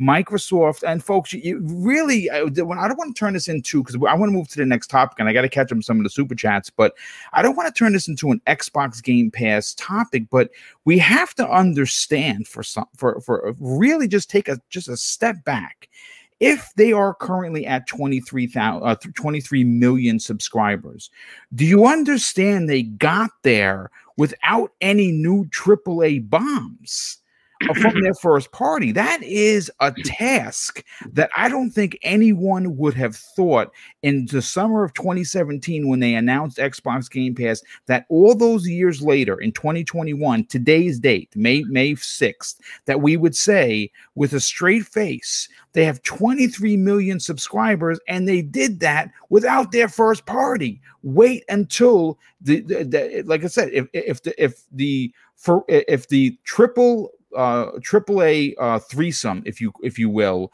for September, October, and November, uh, November turn out to be what I predicted as Forza. Um, um, oh, what the, oh my god, what's the Bethesda game? I I, I can't believe it. Yes, thank you. Starfield and Halo back to back to back on top of all of these second party, third party deals and these indie games like The Ascent and uh, and many others like Scorn and Stalker 2 and Tunic and all of these games that are going to be really well received by the community going into Game Pass day and date. It's it's just it, it really is a feat to be believed. And it's something that none of us would have thought from 2013 you know, seeing how they really got their teeth kicked in, and uh, you know, in, in, the last generation, they have come back in such a way that it is an absolutely impressive. But let's move on to the next topic, folks. And uh, you know, we have to talk about our very good friend uh, Joe. You might know who this gentleman is, Jeffrey Grubb Grubb. Uh, from, of course, he was on the show a couple of weeks ago. We got some new information uh, while he was a guest on my brother's podcast. That's right, Lord Cognito and the Iron Lords had Jeff uh, Grubb on this week or last Sunday, I should say, and they talked about Forza Horizon 5 and that it is in fact going to be held uh, and, and, and uh, in Mexico City and not in Japan where many of the racing community including myself thought that the AAA game from Playground Games would take place. Now, uh, we also got some information from Windows Central. Jez Corden, friend of the show, he posted a tweet last week saying he wanted to visit Mexico, following by a car emoji, dropping some hints that, of course, it would be going there. And now this is a quote from VentureBeat's Jeff Grubb, who stated he was t- he was taking Spanish lessons, adding uh, the fact that a car goes vroom in Spanish. Of course, he meant that to be facetious, and uh, obviously, this is what Jeff had to say on the subject of uh, Forza Five. Uh, basically, he basically confirmed that it is Mexico, the setting. He says, "Let's start with Forza and the Mexican flag. I wonder what that means." And he joked, and then he says this: "The rumor was always Japan, right?" But I got some fake screenshots a long time ago that I never shared that were in Japan. And I was like, that's not real. It turned out, in fact, it wasn't. But I wasn't looking into it too hard because I'm like, well, find out when we find out. And then Jez is like, I'm going to Mexico with my car. And immediately a couple of sources are like, oh, I wonder why Jez is saying Jez Corden is saying that. So he says this in closing. So yeah, it's going to be in Mexico City. Um, Joe, let's go to you first, brother. Listen, Forza Horizon 5, uh, Jeff Grubb had uh, predicted for he heard from a source early on this year yeah. that we would be getting a new Forza. He believed it was going to be Forza Motorsport. I mean, not Motorsport, Horizon 5 instead of Motorsport. And mm-hmm. now we basically have confirmation that it is in Mexico, not in Japan. Are you excited to see where they take this groundbreaking racing series? You know me, I'm bad at racers, and I particularly, I'm like, you know what, y'all enjoy them, and that's good. I'll just sit here and watch people be way better than me than I'll ever be. I I can't like I can drive in real life. I'm a really good driver, but like you, you, I can't. I it's it's racers and fighters. I just can't do. But I love the Horizon series because it's less about me being just absolutely terrible at racers and it's more about like driving through the environments and i don't know about you guys but like i'm tired of locations being set in you know new york london or paris so i i want to see more vibrant colors i want to see it you'll get that in mexico maybe they can eh, even incorporate eh day of the dead into that Exactly. And you know they will, right? Like yeah. mm-hmm. putting those different cultures in there. I would have loved to see Puerto Rico. That's my homeland over yeah. here. Mm-hmm. Uh, I would have loved to see that. Um, because that island's just absolutely drop dead gorgeous and colorful. But like Mexico, awesome choice because also Mexico, um, very popular with with Xbox or sorry, Xbox is very popular over there. Yes, they are. So mm-hmm. it's a, it's a really yeah, it's it's it's going to be a really awesome thing to celebrate the culture of, of Mexico and and really take a, a, a hopefully deep and authentic look at you know the the landscape and the culture and, and, celebrating it. So um, I'm really excited by this. Uh, give me more locales that you know were wasn't part of the British monarch. I think is what I really want in video games. Mm-hmm. And seeing something that's not like you know in Australia again, or seeing something that's in Mexico is is really awesome. So I I I want to. I, I'm actually very curious. I'll definitely try this out for a few hours, be real bad at it, just to drive around and to, to take in the locales. I think this is cool. I would have loved to see the neon s- skyscrapers that would be like Tokyo or something like that. But yeah, I'm not disappointed in one bit. Awesome news and, and great. Again, Forza continues to be uh, one of just the, the best racing, if not the no, the best racing franchise at this moment. So I'm excited to see what they they deliver for sure. Yeah, no, 100%. Let's uh before I get to Josh, let me catch up with some of these super chats. Uh CYV Studios drops a very generous $2 super chat and says, "Anybody excited for Metro Exodus in 4K 60?" Uh yes. Uh as a matter of fact, I downloaded it uh, well, I didn't re-download it. I moved it onto my hard drive because I definitely want to take advantage of the fast loading from the SSD. Um, and I'm, I'm looking, I'm going to start recording some footage later on this afternoon for Metro because I loved it. I didn't play all of the DLC, so I'm going to try and play that and record it as well. Jimbo Jangles in the chat drops a very generous $10 who says, Hey, Booming Crew, just wanted to know what everyone's dream announcement for E3 is have a great day and and no sony uh, you don't get you don't get a cut of boom super chat well thank god sony does not need boom's money my personal um excitement that would have me literally jump out of my chair which i'm going to be podcasting it live would be the announcement of a new killer instinct or Banjo Kazooie. Those are the two ones that I really, really want to see brought back in a big way. I think it's almost um, it's it, it, it's a travesty of gaming justice that we don't have either of those in, in 2021. And again, I hope Phil hears that a good uh, you know family platformer would be great. And you know what? If you can't, um, you know, I, I think there's a story we're going to talk about either tomorrow or Monday where the uh, second developer that took over for Killer Instinct said that they in fact want to do a, a, a proper sequel so we'll see if if that comes to fruition. Um, we have Anon in the chat drops a very generous five dollars super chat and says it's ironic how we all love the Xbox Series X, even though the launch exclusives are minuscule compared to uh, the the I guess the Xbox or anything uh, other Xbox launch. Also, why now? Why no UBC support? Uh, listen, dude, I I didn't make it. We'd have to we'd have to ask Jason Ronald that. Uh, What's UBC? Universal. The, the, fast charging, the USB C. Oh, oh! Yeah. I thought there is a USB. No, no, they, they don't. Have, they don't. Have, they don't have that for the the X for some reason. Fire Jason Ronald. Let's start that petition. Give us yeah. USB C. It's funny. I, I actually reached out to him, and he he was nice enough to get back to me, which is pretty cool. Um, dude, he's such a sweet dude. He's yeah, such he's, a sweet dude. Yeah, he's definitely. honestly, I'll take. Listen, I'll take no USB C of how small, compact this the the Series X is. It Uh, really real is small. Yeah, and Series Yeah. S is even smaller. Like if you, I have one in the room. It's it's it's like, it's nuts. it's crazy. It's stupid. It's it's stupidly impressive, and there's wizards. There's Yeah. wizards that are working in that engineering department, man. Yeah, no doubt about that, Joe. Uh, Gerald Mack in the chat drops a very generous five dollar super chat and says, "Shout out to the panel, shout out to Boomstick, uh, the uh, the James Brown of podcast. Thank you so much for that, dude. Hardest working in show business. Thanks, I definitely appreciate that. That compliment goes a long way. Trust me when I tell you. And uh, yeah, you know what, dude, I love it. I, I love hanging out with the community. and I love putting out the content. We have Shane." Jalkowski drops a very generous five dollars super chat with the dope predator uh, avatar. I like that. That's dope. Just wanted to drop a little support. Um, love the work you do. Keep it up. Unfortunately, I didn't make it to the live, so I'm gonna have to listen on 45 minutes behind. Yeah, dude, listen. I appreciate you being here, brother. And uh, yeah, it'll go up in video on demand as soon as we are done. Uh, Dan the Man Cunningham, generous friend of the show, he drops an outstanding five dollars of chat. Says, "Hey, booming crew, hope all is well. Just chiming in to show my support. P.S. We're."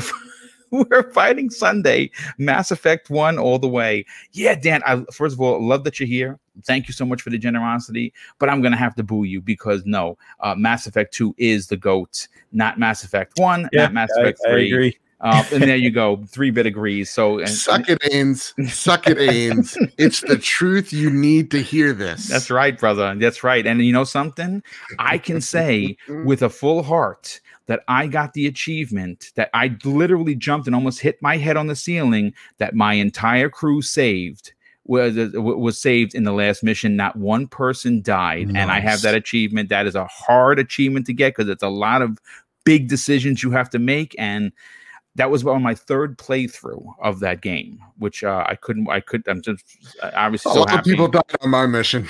Yeah, no, no. I, I was, I, I, I, I, they were my family members. I didn't want anyone to die. But Josh, let's get your opinion on this. Forza Horizon Five. Not only, not only is it going to Mexico, but we have it on good authority that it is probably releasing in 2021 around the holiday. What are your thoughts on the confirmation of where you're going to be driving all of these very expensive cars? to be honest, I I don't care where it is as long as we just get to race some more. That's it. Like I just I I love the series. Uh even I've been even though I was like mainly Nintendo the last 4 years. When Horizon dropped, I stopped to play it. When 3 dropped, we spent the entire like the entire holiday with family staying with us playing those Hot Wheel tracks. You know? So I'm also curious on what is, you know, 3 was Hot Wheels, 4 was Legos. What are we gonna see? What are we gonna see this time? Minecraft, Mega blocks. Mega Bloks. I like it. Lincoln Logs. Oh, collab. Lincoln Logs. Holy cow. Tinker Toys. I'm old, folks. And Tinker Toys. Even before me. Let's do it. Yeah, who, who the heck knows? I mean, listen, this is this is exciting because obviously we do have the confirmation. And no, no, you, I mean, obviously, if you're going to trust anybody, you know, Jez Cord's a good a good source, but even even better than uh than that is Jeff Jeffrey Grubb. Uh, he takes his uh his his job very seriously. I, I had a chance to talk with him privately, had him on the show. He was an amazing guest. I think he's an amazing community member, and getting the confirmation has me excited because it's been a while. It's it's been a bit since we had a new Forza, either Motorsport or Horizon for that matter, and I really want to see what they're going to be doing. Um, anything else you'd like to add to that, Josh?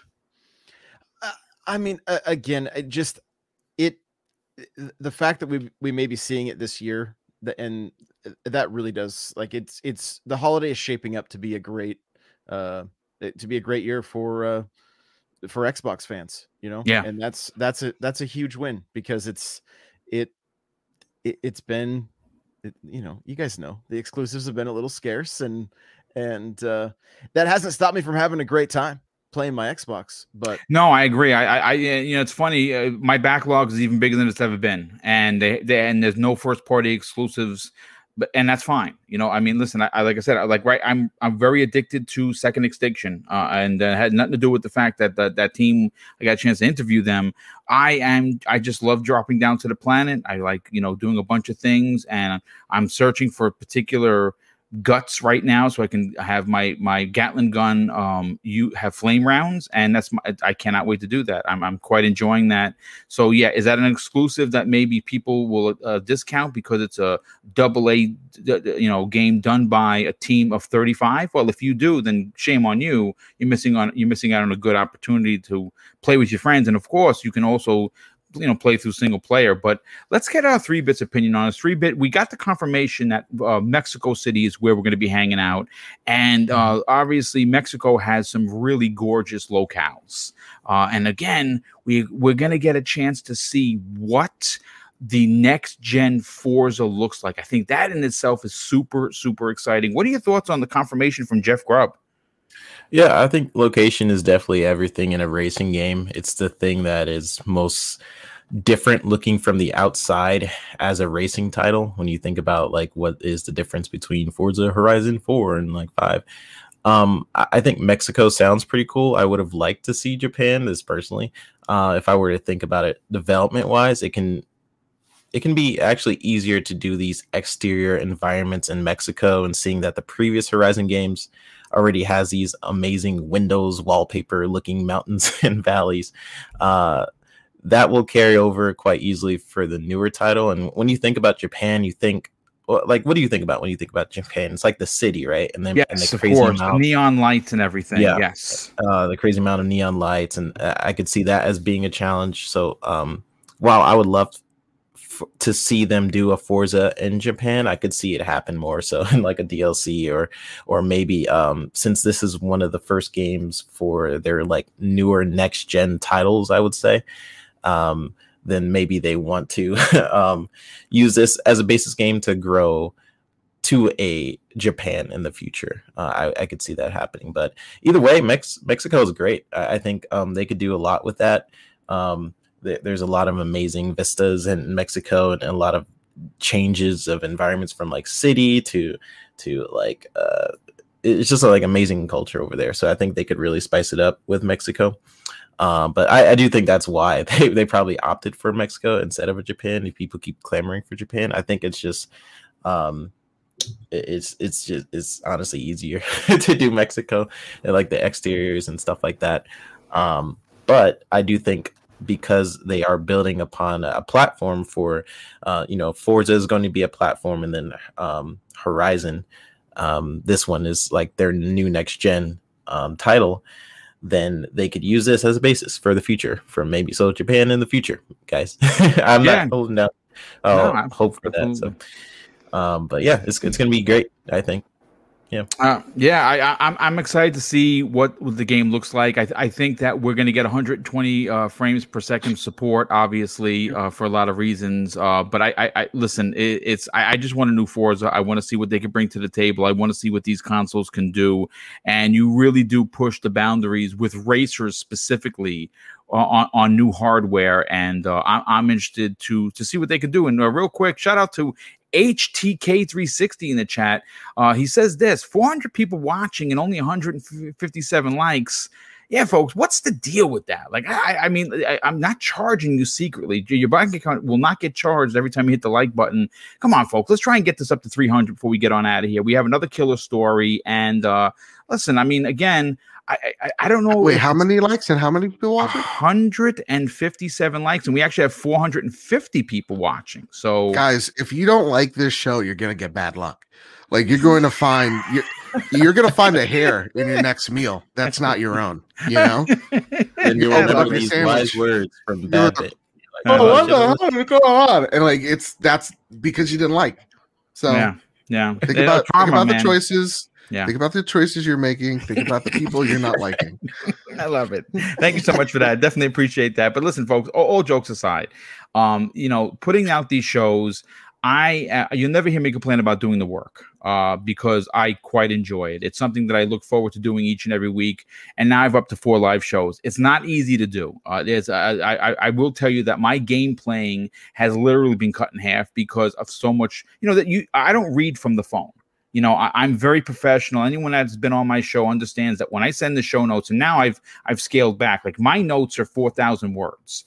The pa- the panel members, their notes are not. Uh, they used to be. I just do bullet points now. There's a lot of writing that goes into this, and especially when you have to get quotes and stuff, you got to be right. So I double and triple check everything.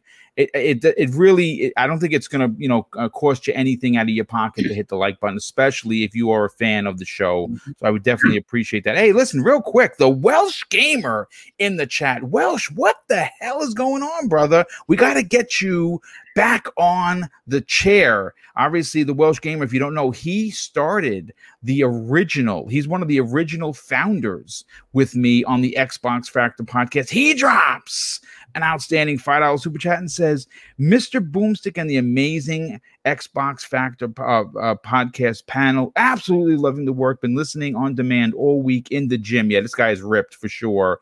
I really miss being a part of this. Yeah, we definitely got to get you back. Your chair is still here, and I, I you know, I, I, have the uh, the cleaning folks dusted, so it, when you come to sit back in, it's going to be nice and pristine for you, nice and shiny. We're going to get him back here, but um, VJ, let's talk to you about uh, something that uh, 3-Bit said really jumped off the page for me is location is important. And I think that we have seen um look i'm i'm gonna be honest with you. People people in, on the other side of the pond are probably gonna boo me for this. I was not blown away with forza horizon 4's location. I thought it was good. I thought it was well done it just didn't, you know, make me like my favorite Forza is still three, and it's probably going to remain that way, that way for a while. I'm disappointed that it's not Japan. I'm not going to front. I'm not going to sit here and lie to you, but VJ. Mm-hmm. Mexico is a nice and it's a gorgeous place, a lot of open areas. It does seem like it's perfect for Forza. Are you excited to play Forza Horizon 5 in Mexico this fall? Um, just before I answer that, I was going to say, uh, Mr. Badbit, a hair in your next meal. I would say more like a mouse doing the backstroke in the in the bowl of your soup. I love it. That's great. That's great. I love it. Um, I, I can't look. First of all, I can't speak in complete validation of um, Jeff's uh, comment um, until we hear from official sources. But let's assume it's completely and utterly true.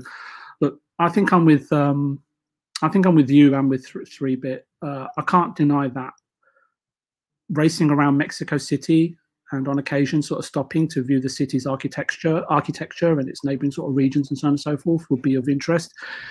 If it is indeed the setting for Forza 5 but and I'm I'm also sort of completely unaware right if uh, street racing culture exists in Mexico City etc and so on and so forth. So I'm not so up on that. But at the same time I, I think I'm with you boom is that I'm really wrestling with the fact that I would much I would have much sort of rather preferred exploring the cities and districts of Japan, you know, such as Osaka, Tokyo, and Kyoto, and districts like Shinjuku, Shinagawa, and Akihabara. And you know, and most people that have been in game gaming or or are gamers, the, the latter district, many of us will recognize, you know, from like sort of the imagery and photos shared on many a gaming website and um, and the magazines of the 90s um, and and throughout the, last couple of decades. So it 20 years ago, you know, Akihabara, you know, was the heart of Japan where locals and especially foreigners would go to enjoy the latest arcade machines and purchase all of the sort of their console gaming and pop culture needs. And, that, and that's why I was kind of getting attached to the to the to the sentiment that it might be set in Japan. And um, so it is from a completely selfish point of view. Um, I can't also help thinking that with Forza being set in Japan, and I know it's not super important and it shouldn't be the decision that a game is sort of set upon or a developer should make the decision based upon. But it would have had p- perhaps been a, a better tactical and, and, strategic play, perhaps supporting some facet of Phil's huge plan of attack or assault on the Asian gaming landscape and the and the potential business opportunities it could generate for Microsoft and obviously for Game Pass and Xbox and so on and so forth.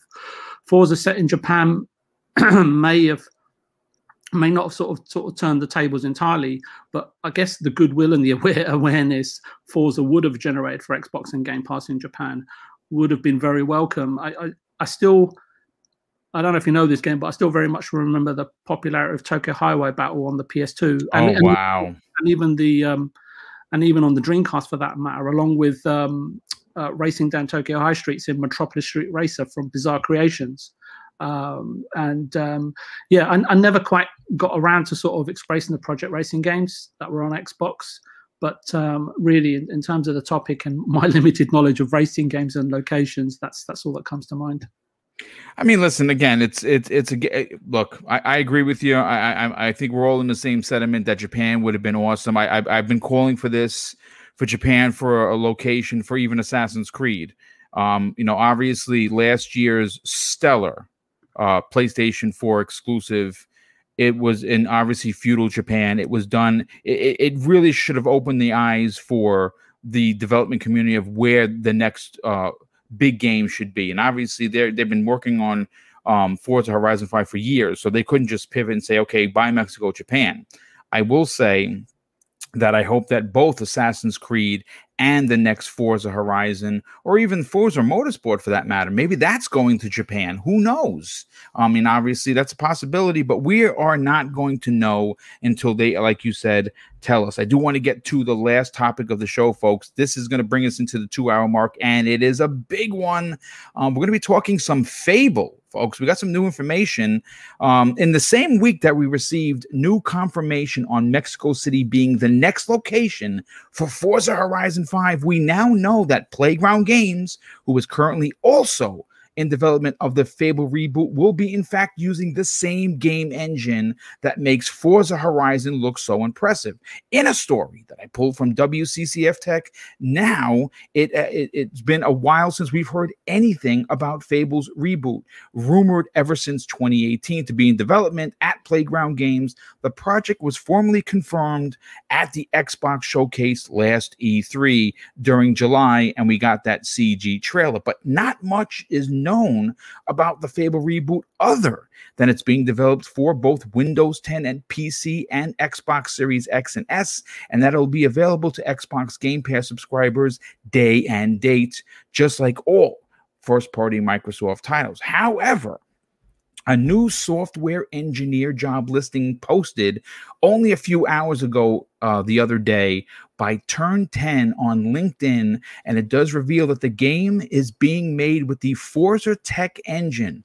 Now, as far as we know, Turn 10 isn't contributing to the project directly, but they do share the Forza Tech engine with Playground Games, and the blurb below which of course they're talking about the job posting, makes it clear that it's being expanded precisely to accommodate the needs of the Fable reboot. Now, obviously, they uh you know they want this to have a huge impact on the reboot which is expected to be a triple a title.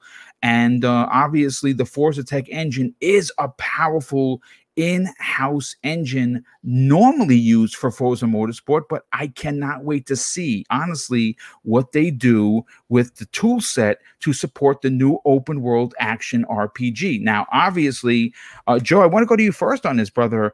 Um, the Forza Tech engine, I, I saw some people trying to downplay this engine as not being good enough for the Fable reboot, and this is where I start to say, well, you if you're not a developer, you probably don't know what the hell you're talking about because it is a very powerful engine, and we've seen many developers, especially on the Sony side, use each other's engines that were used for one thing or another. Do you have any concerns about the Forza Tech engine being used for Fable? No, I, I, I love when people are like, "Yo, so I saw a YouTube video, ergo, I know how to code now, and I'm master engineer, and I know all these things." I'm not going to sit you down and say I know these tool sets in this custom engine. I think 3-bit is the man to talk to about yeah, that. We'll get his opinion. Sure. Yeah. Mm-hmm. But what I will say, as the Sony pony in the room, is that um, oftentimes they let their own developers create and craft their own custom engines so that they're familiar with the tech that they're making for that that game. So I right. understand maybe people's people get a little uh, worried because they see the dice engine from EA right? Um, that being forced after the success of Battlefield on every single game and having games like Dragon Age and, and Anthem suffer because of that engine, it being hard uh, to, to make because it's such a, uh, uh, from what I understand, a shooter centric engine. Now, that being said, um, having a studio that has crafted their own engine So they know what they're doing with it.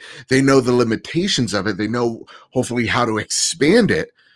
That's fine with me. That's awesome. Excellent. Go for it. Um, so it, does this excite me one way or the other? Not really. No, but it, it does give me uh, confidence that Playground say, hey, listen, this is our tool set. We're going to start using them. But honestly, I'm I'm really I, I want to hear what 3-Bit has to say because I think – he's going to be the, the, the knowledge driver here.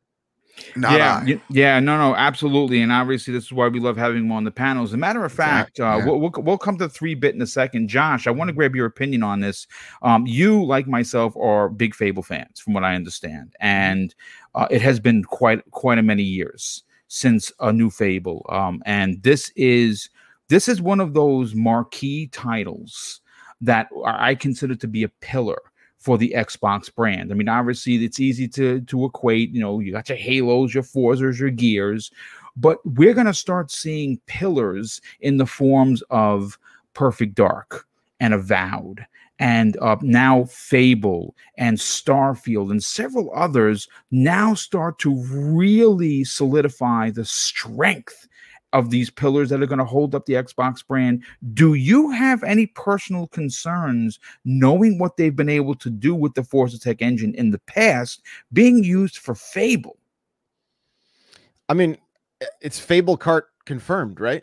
yes, point? Yes, Fable Kart confirmed. Absolutely. so, I mean, I'm all about it. No, like, like kind of like Badbit said, like, it, these people know what they're doing right? Like if it's if it's gonna help the game, they they if if it wasn't gonna help the game, they wouldn't be doing it. So I, I don't I don't really have any concerns at all as far as the the engine goes. Uh, I'm concerned overall with Fable, like I am with all of Microsoft's major IPs. I feel like this is the generation that they need to prove themselves, and Fable, in in my opinion, kind of progressively went downhill, right? The first game was like like so great. Two was was pretty good. And then 3 I just I didn't even feel like finishing it, you know? So I'm uh, uh, from my perspective anyway. Real I talk, just, you're better for it. Uh, three was abysmal. Three, three was it tough hurt my soul. It, it was Michael Fassbender is in that game, and it's uh, it it as yeah. a Fable fan myself, Josh, hurts. Yeah, and I would lo- I mean, look, if Xbox could do what Nintendo did with Breath of the Wild with Fable, I'm not saying copy it by any means, but I'm saying bring that amount of buzz, bring that amount of hype with a fantasy third person RPG adventure. That's that's what I'm that's what I'm hoping for. That's what I want to see from uh from Fable. Yeah, I mean, I listen. We we got a CG trailer. Obviously, it it it, it told enough in the, in the few minutes of the trailer what we're going to be getting that a lot of the the humor is not going to be lost on the franchise. Um, Zemi, if you're listening, brother, you still will probably be able to kick chickens. Not a fan of that. Um, and I, I some of the lad yeah, yeah, yeah, yeah, We do definitely, we definitely miss him for sure. Uh, I mean, again, you want to hear Zemi uh, tell uh, tell his tales about being afraid of everything? You can tune on Tuesdays, Xbox Factor podcast, where he is currently residing as we speak. But um, I I want to know. Uh, what 3-bit has to say on this because he is the uh, the professional in the room 3-bit obviously, um, I don't know if you had a chance to work with the Forza Tech engine or you didn't. I mean, I, I don't know if you can even suggest, you know, even say it publicly whether you did or you're not. But do you have any concerns that they're going to adopt the Forza Tech engine for Fable the reboot? No, I don't have any concerns. I, I think when people think about um, engines and they they pretty much um, let's say the Forza engine, like, oh, that that can only do cars, that can only do X, Y, and Z, and and people sort of think about uh, games as like only good for that that specific genre. Um, but the, the Forza engine is actually it's very incredible. Uh, I, I, remember um, seeing one of the artists who created the frog uh, that you've seen in the CG trailers. Right. He basically um, said on his ArtStation page that this is pretty much what the actual game is aiming to look like. So if you're looking to see what the style of Fable is, um, and, and, you want to go ahead and, and analyze that trailer because that is pretty much what they're aiming for in terms of fidelity.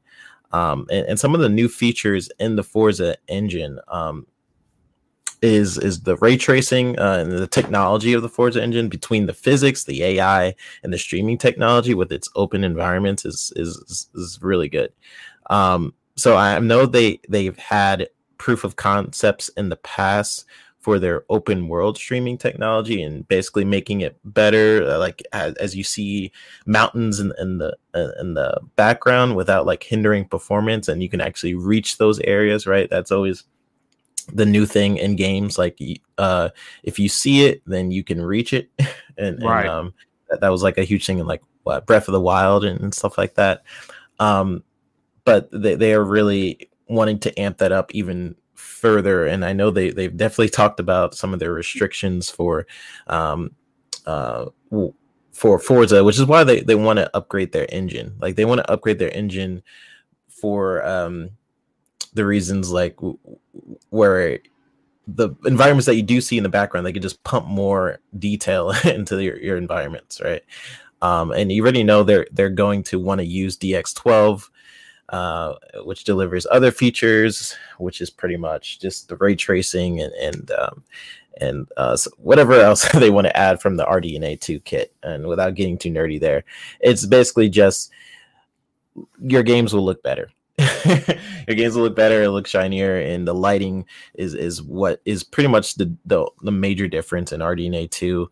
Um, just making it easier for the developers so that us as gamers get a better experience. And sometimes we don't even know why. Like, wow, that looks that looks better. I, I don't know why, but it looks looks good. And that's that's pretty much what they're aiming for.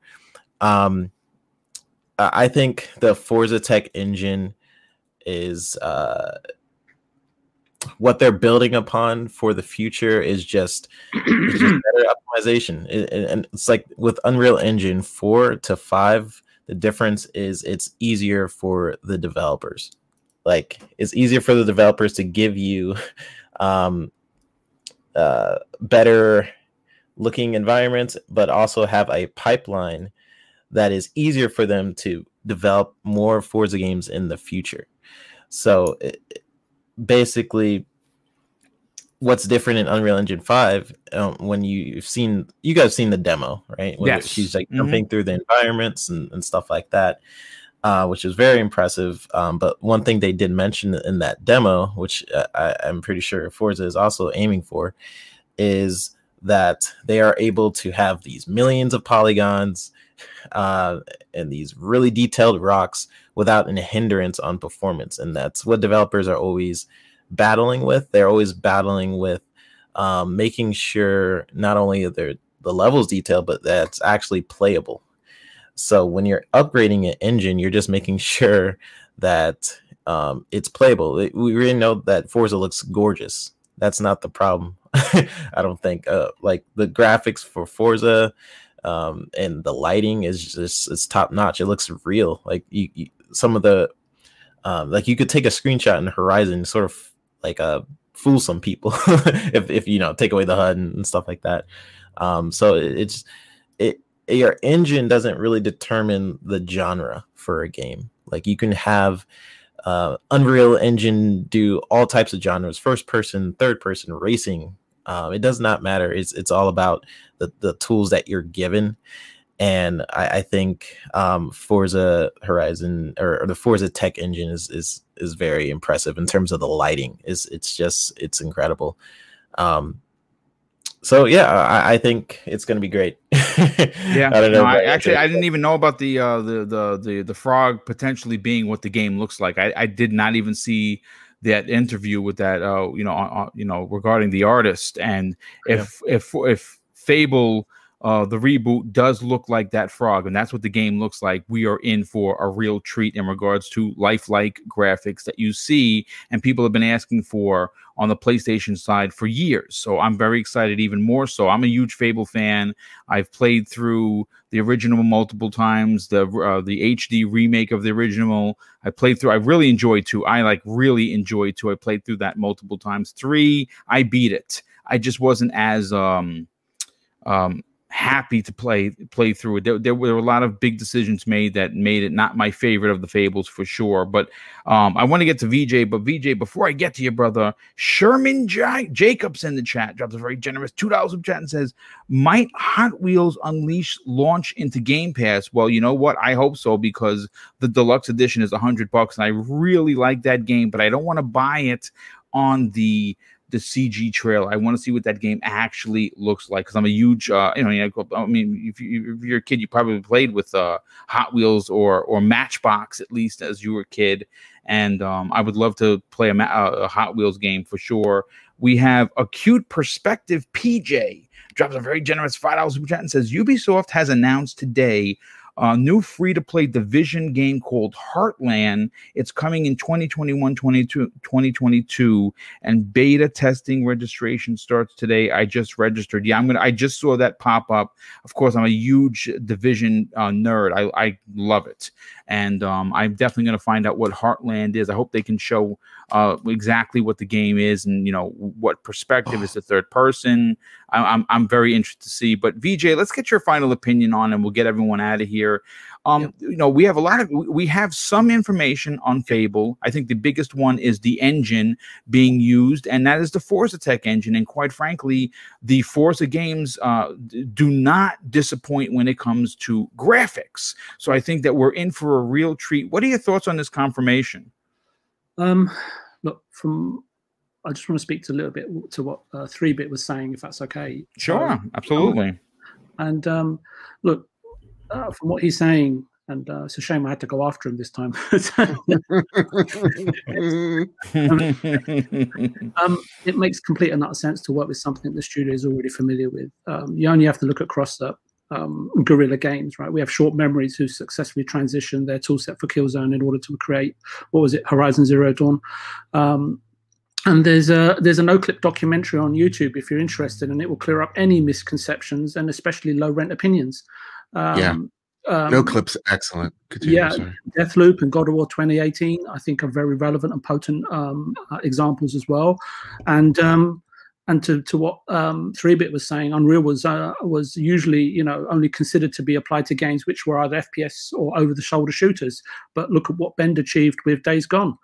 Look, I'm, I'm not a technical person by any stretch of the imagination. However, you know, so the viewpoints I'm giving are completely from a layman's perspective, and it's and it's better the devil you know and let's um, evolve the Forza, uh, Forza engine. That would be my take and that would be my position, right? Unless someone could kick the tires of my suggestion if I was in that studio to make me think differently. And that's what that's what good studios that's what you know they have these debates they have these discussions they they do the feasibility studies and you know, and I'm sure that you know a studio, um, and I'm agreement with you. Not that only that uh, boom, that not only is a Fable a pillar of um, the Xbox standout games, but I think PGG P- PGG is one of the most outstanding studios Microsoft has on its roster, and um, yeah, and I, I, think they'll definitely be able to create Fable with it.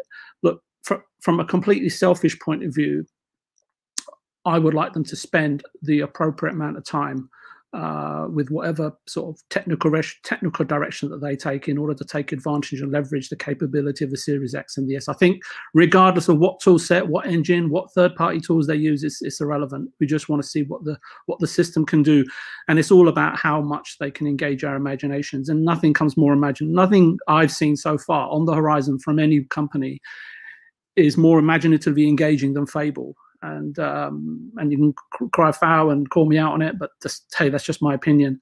And no doubt PGG will either develop you know the required tools in house i think as as freebit was alluding to or purchase third party tools and for everything i think that a third person sort of free roaming combat driven action adventure narrative driven rpg requires and there's so many of them out there. Again going back to uh, the first topic or second topic that we were discussing in terms of you know xbox reviewing sort of new naughty dog games and so on and so forth there's so many good rpg and so many good games out there let alone you know the the first three or four fable games that are already on play. And um a lot of material there for pgg to glean and uh, ideas from. Look i've played forza and it was the first game I think I pretty much played when I got my Series X last November, 17th of November to be precise. And I played Forza exactly for the, this reason. I think I mentioned it on the show, Boom, as to why I looked at Forza first and what I gleaned from that, and as to how and what the studio needs to do in order to transition across to making Fable. And Forza is impressive, and only and it'd be really sorry it would be i've got a bit of a frog in my throat so i'm having trouble to get my words out but it'd be really interesting to see how pgg transform themselves into a team in studio capable of delivering a game close close to the sort of the promise and intent of the trailer that they presented us with. And i think that that would make for another fantastic Noclip documentary and i really hope they do it. It'll be fantastic to watch wouldn't it? And, yeah. and you've got the same situation with rare you know with everwild right in the same boat and no sea of thieves pun intended actually it was. There is a there's a lot of talk surrounding PGG and what they're working on. If indeed it's Forza 5, then I think Fable is a little way or a long way out. My other concern is that with a, uh, with a Forza coming so soon, and because a lot of people are saying it's this year is this year, I, I actually thought Motorsport was announced for this year and Forza perhaps later, or if it's indeed being developed in parallel by PGG and and hasn't or hasn't how has or hasn't been outsourced then the question for me is releasing the game this early on in the generation will it and this is again talking to three bits point will it indeed leverage the series x anywhere near its potential um, and, and I'm happy for people to say otherwise, right? I'm not I'm not a developer by any stretch of the imagination, not these days anyway. And and the thing for me is that I'm seeing that you know games like Resident Evil 7 to Resident Evil 8 uh, not a huge team by any stretch of the imagination. And then you look at Team Cherry, right, in terms of Hollow Knight and producing Silksong. They've both taken about four and a half years, give or take, uh, to produce these these sequels, or in, in Team Cherry's case, the, the, second game from Team Cherry. So I'm hoping that Forza is given that ample amount of time to really show what the studio can do. Because I go back to this key point again, boom, it's a pillar uh, of a studio um, in terms of the in terms of its position in Xbox's studio roster and in terms of an IP, right? We want it to be, be both of them to be the best that they can possibly be. And inwardly looking for me, and I know this is selfish, but it's all about Fable and uh, Unavowed and whenever Starfield decides to show up. As I've said before, two game studios in full production is risky and the best of times. Focus talent on executing one project to a really high level. And as I, as I say, I just hope it's Fable. I, I say this since so many people still play Forza 4 and have no complaints, boom. And let's be honest, there's an embarrassment of riches when it comes to content. I mean, people are telling me they cannot get through the content. So what does that tell you, right? And there must have been a strategic motive behind delivering so so much content for Forza 4 to keep the interest high, maybe in anticipation that Forza 5 may be a little bit further out than we anticipate.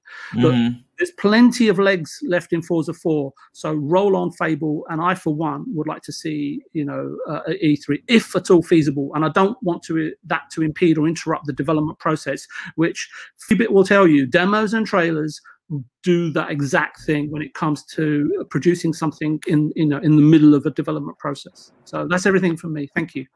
No, no, no. Great stuff as always. Uh, I, listen, I, I, don't know what we're going to get at E3. As a matter of fact, as we get closer to the end of the month, we're going to start talking E3. Uh, we're going to have a prediction show.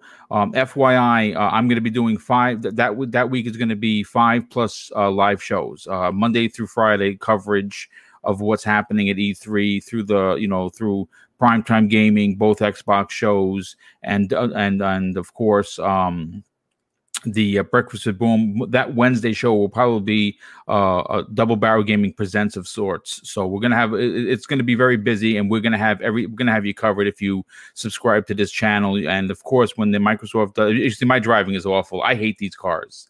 This is the worst vehicle in the game. I mean, I can, I cannot drive this to save my life. You see, look at the look at this. Here's the thing. Here's the thing, boom. Some people they're like, I'm only gonna get the pristine content. No, no, no, not you. You're like, uh, uh-uh. uh, I'm keeping it real 110, percent and that's what I admire. it's the blemishes that I love. You know. Yeah, this is this Beautiful. is awful. This is this is awful driving in the way. I mean, last last place driving, and I deserve it. This this car is so difficult to Dude, drive. It looks it, it looks, looks so drive. it looks so stupid. It's Like what's that? do- What's those? Like what's that? A glider up top? looks dumb.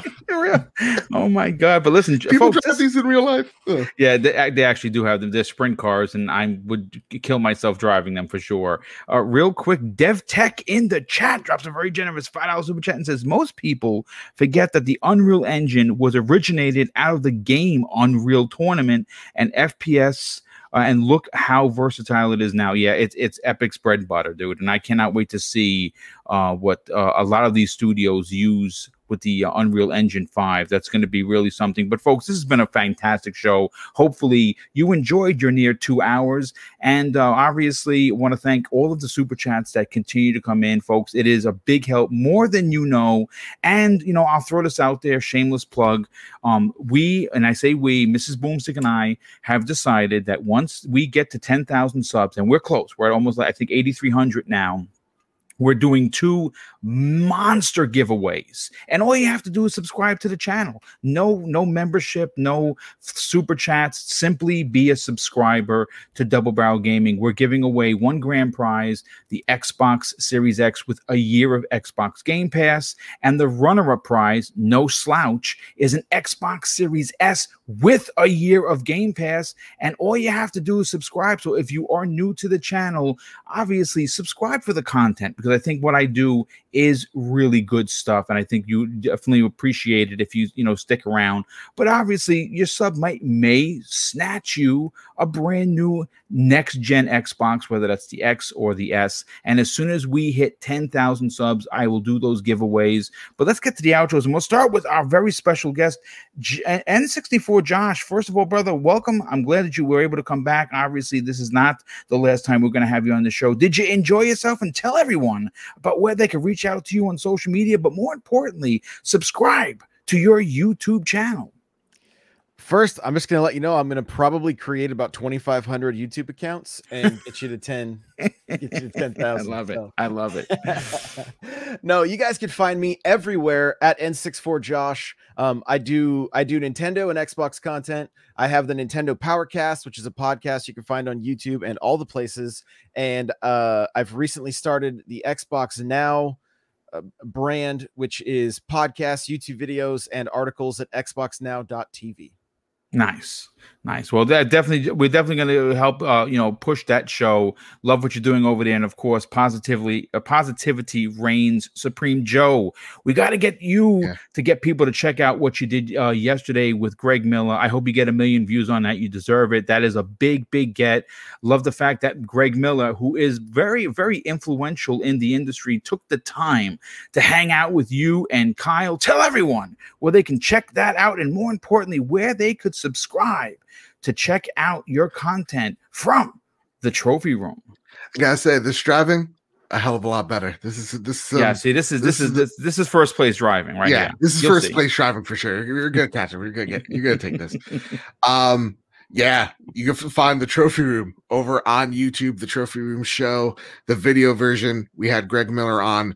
We talked about the future of PlayStation and where it's going alongside Xbox. We talk about the crossplay uh, shenanigans that happened uh, because of the Apple documents. We talk about, uh, and Greg Miller does crush my hopes live about not getting a Sunset Overdrive 2. All that and more over on the Trophy Room. You can find uh, the Trophy Room podcast wherever you find a podcast service of your liking, whether that's Apple Podcasts, Google Play, Spotify. We are on everything. And last but not leastly, I would be nothing without my co-host Kyle Stevenson Yeah. this man i i've been getting bombarded with text messages with with dms and all such throughout this episode and i keep i keep going back to kyle and just linking everything to him um he's amazing. He does not get enough love. He is the soul of the show. He is literally the heart of the show. Um every time every time there's a crossroads he's always my voice of reason. So shout out to kyle. It's because of him all this stuff happened again find the show wherever you find your podcast. Yeah, we, we definitely got to Yeah. get Kyle on uh, one of the programs, Seriously. Joe. Yeah, we Mhm. definitely got to get him on Breakfast with Boom or Prime Time. But pers- I think preferably uh, Breakfast with Boom, simply because you you obviously will be there, and obviously he'll feel more comfortable to jump on because obviously you know you guys work together. So I'll, I'll reach out to him privately and see if we can get him to uh, you know get on the show as a guest. Uh, uh, three bit. Why don't we get you on out of here? Tell everyone where they can check out your YouTube channel. More importantly, what other programs are you on and what else you got going on in the community? Sure. Uh, always good seeing you N64 Josh. Welcome to the Xbox community community and good seeing you on these shows. Joe, congrats on talking with Greg Miller. I'm a fan of him, so I'll definitely have to check that show out. That Bro, sounds like a special You should see the intro is so fast. I'm so nervous in the first five minutes. It's like, hi, welcome to the trophy room. I'm your host, Joseph, and home shit, I'm having a panic attack. That's hilarious. Yeah, I definitely got to check that out. But congrats Yeah. to you. That's, that's awesome. you, And VJ, you. you. made so many great points at the end there. I definitely had to bite my tongue jumping in on some of those topics. Always love talking tech and, and boom, always putting together these amazing shows. It's always a blast. Um, you all can follow me on Twitter at the VGHD. My YouTube channel is the Video Games HD. I'll be on Fun Pop tonight uh, 10 p.m. Eastern, where we discuss comics and Xbox Ultimate, a fun group of uh, awesome people over there every Friday at 9 p.m. And uh, lastly, I'm on this other show called Noobs and Pros uh, occasionally when, I, when I can jump on there. Nice, um, nice. And that, that's been fun. There just we just talk games. There's no fan war stuff going on. We literally just just discuss and have a good time. So uh, you guys can find me on those shows, and I will see you guys on the next one. You forgot to mention one particular show, which of course both Caitlin and Mav are in the chat, and we want to thank them for being here. Of course, my brother from another, Pong Soul, is there as well. You are Oh, a yeah. Part of the Xbox Ultimate Podcast Friday evenings at 9 p.m. Eastern Standard Time. And also, got to give my brother from another, Pong Soul, sh- a shout out. He is doing a Saturday morning podcast Yes. at 10 a.m. Mm, Eastern amazing Standard show. Time. yeah, I mean, a boo, boo, boo, poor Pong Soul. Is that kid? That kid's a gentleman, and I say kid because he's just as old as I am, but he looks like a kid. Fantastic looking dude. Um, but yeah, listen, check out their shows, folks. These are these are newer content creators. I, I really want to see the community get behind them because of their work. Their work ethic is strong. They they power what it what it means to be community. I, I think we don't support the smaller folks enough that put community first, and they're both doing a great job of doing that. So get over there and subscribe to their channels. And VJ, once again, the literal arts that you bring to each and every podcast is just amazing. And of course, the smartest man on the panel. Tell everyone, VJ, where they can reach out to you on social media and potentially be hit with a dictionary. Yeah, the smartest man who's got a frog in his throat and can't get his words out today. So I'm really, really sorry about that. Um, I just wanted to mention that uh, tomorrow at 5 p.m. Eastern Standard Time, um, the indie gamer and Luke Steele uh, will be joined live by none other than uh, Leith, uh, who represents Team Cherry uh, of Hollow Knight fame, Oh, and very nice, dude. and- Mongoose Rodeo, whose upcoming game Crowsworn looks to be have well looks to have some real potential. Um, if you're a fan of any of the above, it should be a very special interview because I Yeah. don't know if you know I'm a huge Hollow Knight fan, and uh, yeah, I couldn't get off it for about two weeks. Um, I'm not sure if inviting me onto the panel was a good idea, but I am honoured and grateful for the opportunity. We'll do my best. And uh, thanks for having me on the show, Boom. Thanks everyone on the panel and in the chat. And um, hopefully I'll uh, feel a little bit better next week. Yeah, we'll get we'll get you back uh, to, to full strength next week. You did great as always. I want to thank everybody that tuned out, tuned, tuned out, tuned in for today's podcast. Of course, I want to close out the show with something that's important to me. Hopefully, one day it'll be important to you, and it's something that my dad told us when we were kids, and I think now more than ever, it's super important. He said, "Son, treat others how you want to be treated, and also it doesn't cost anything to be nice. You live by those rules, and I can guarantee you, you're gonna have." an awesome day. So take care, everyone, and we'll see you next week on the newest episodes of the Xbox Factor Podcast.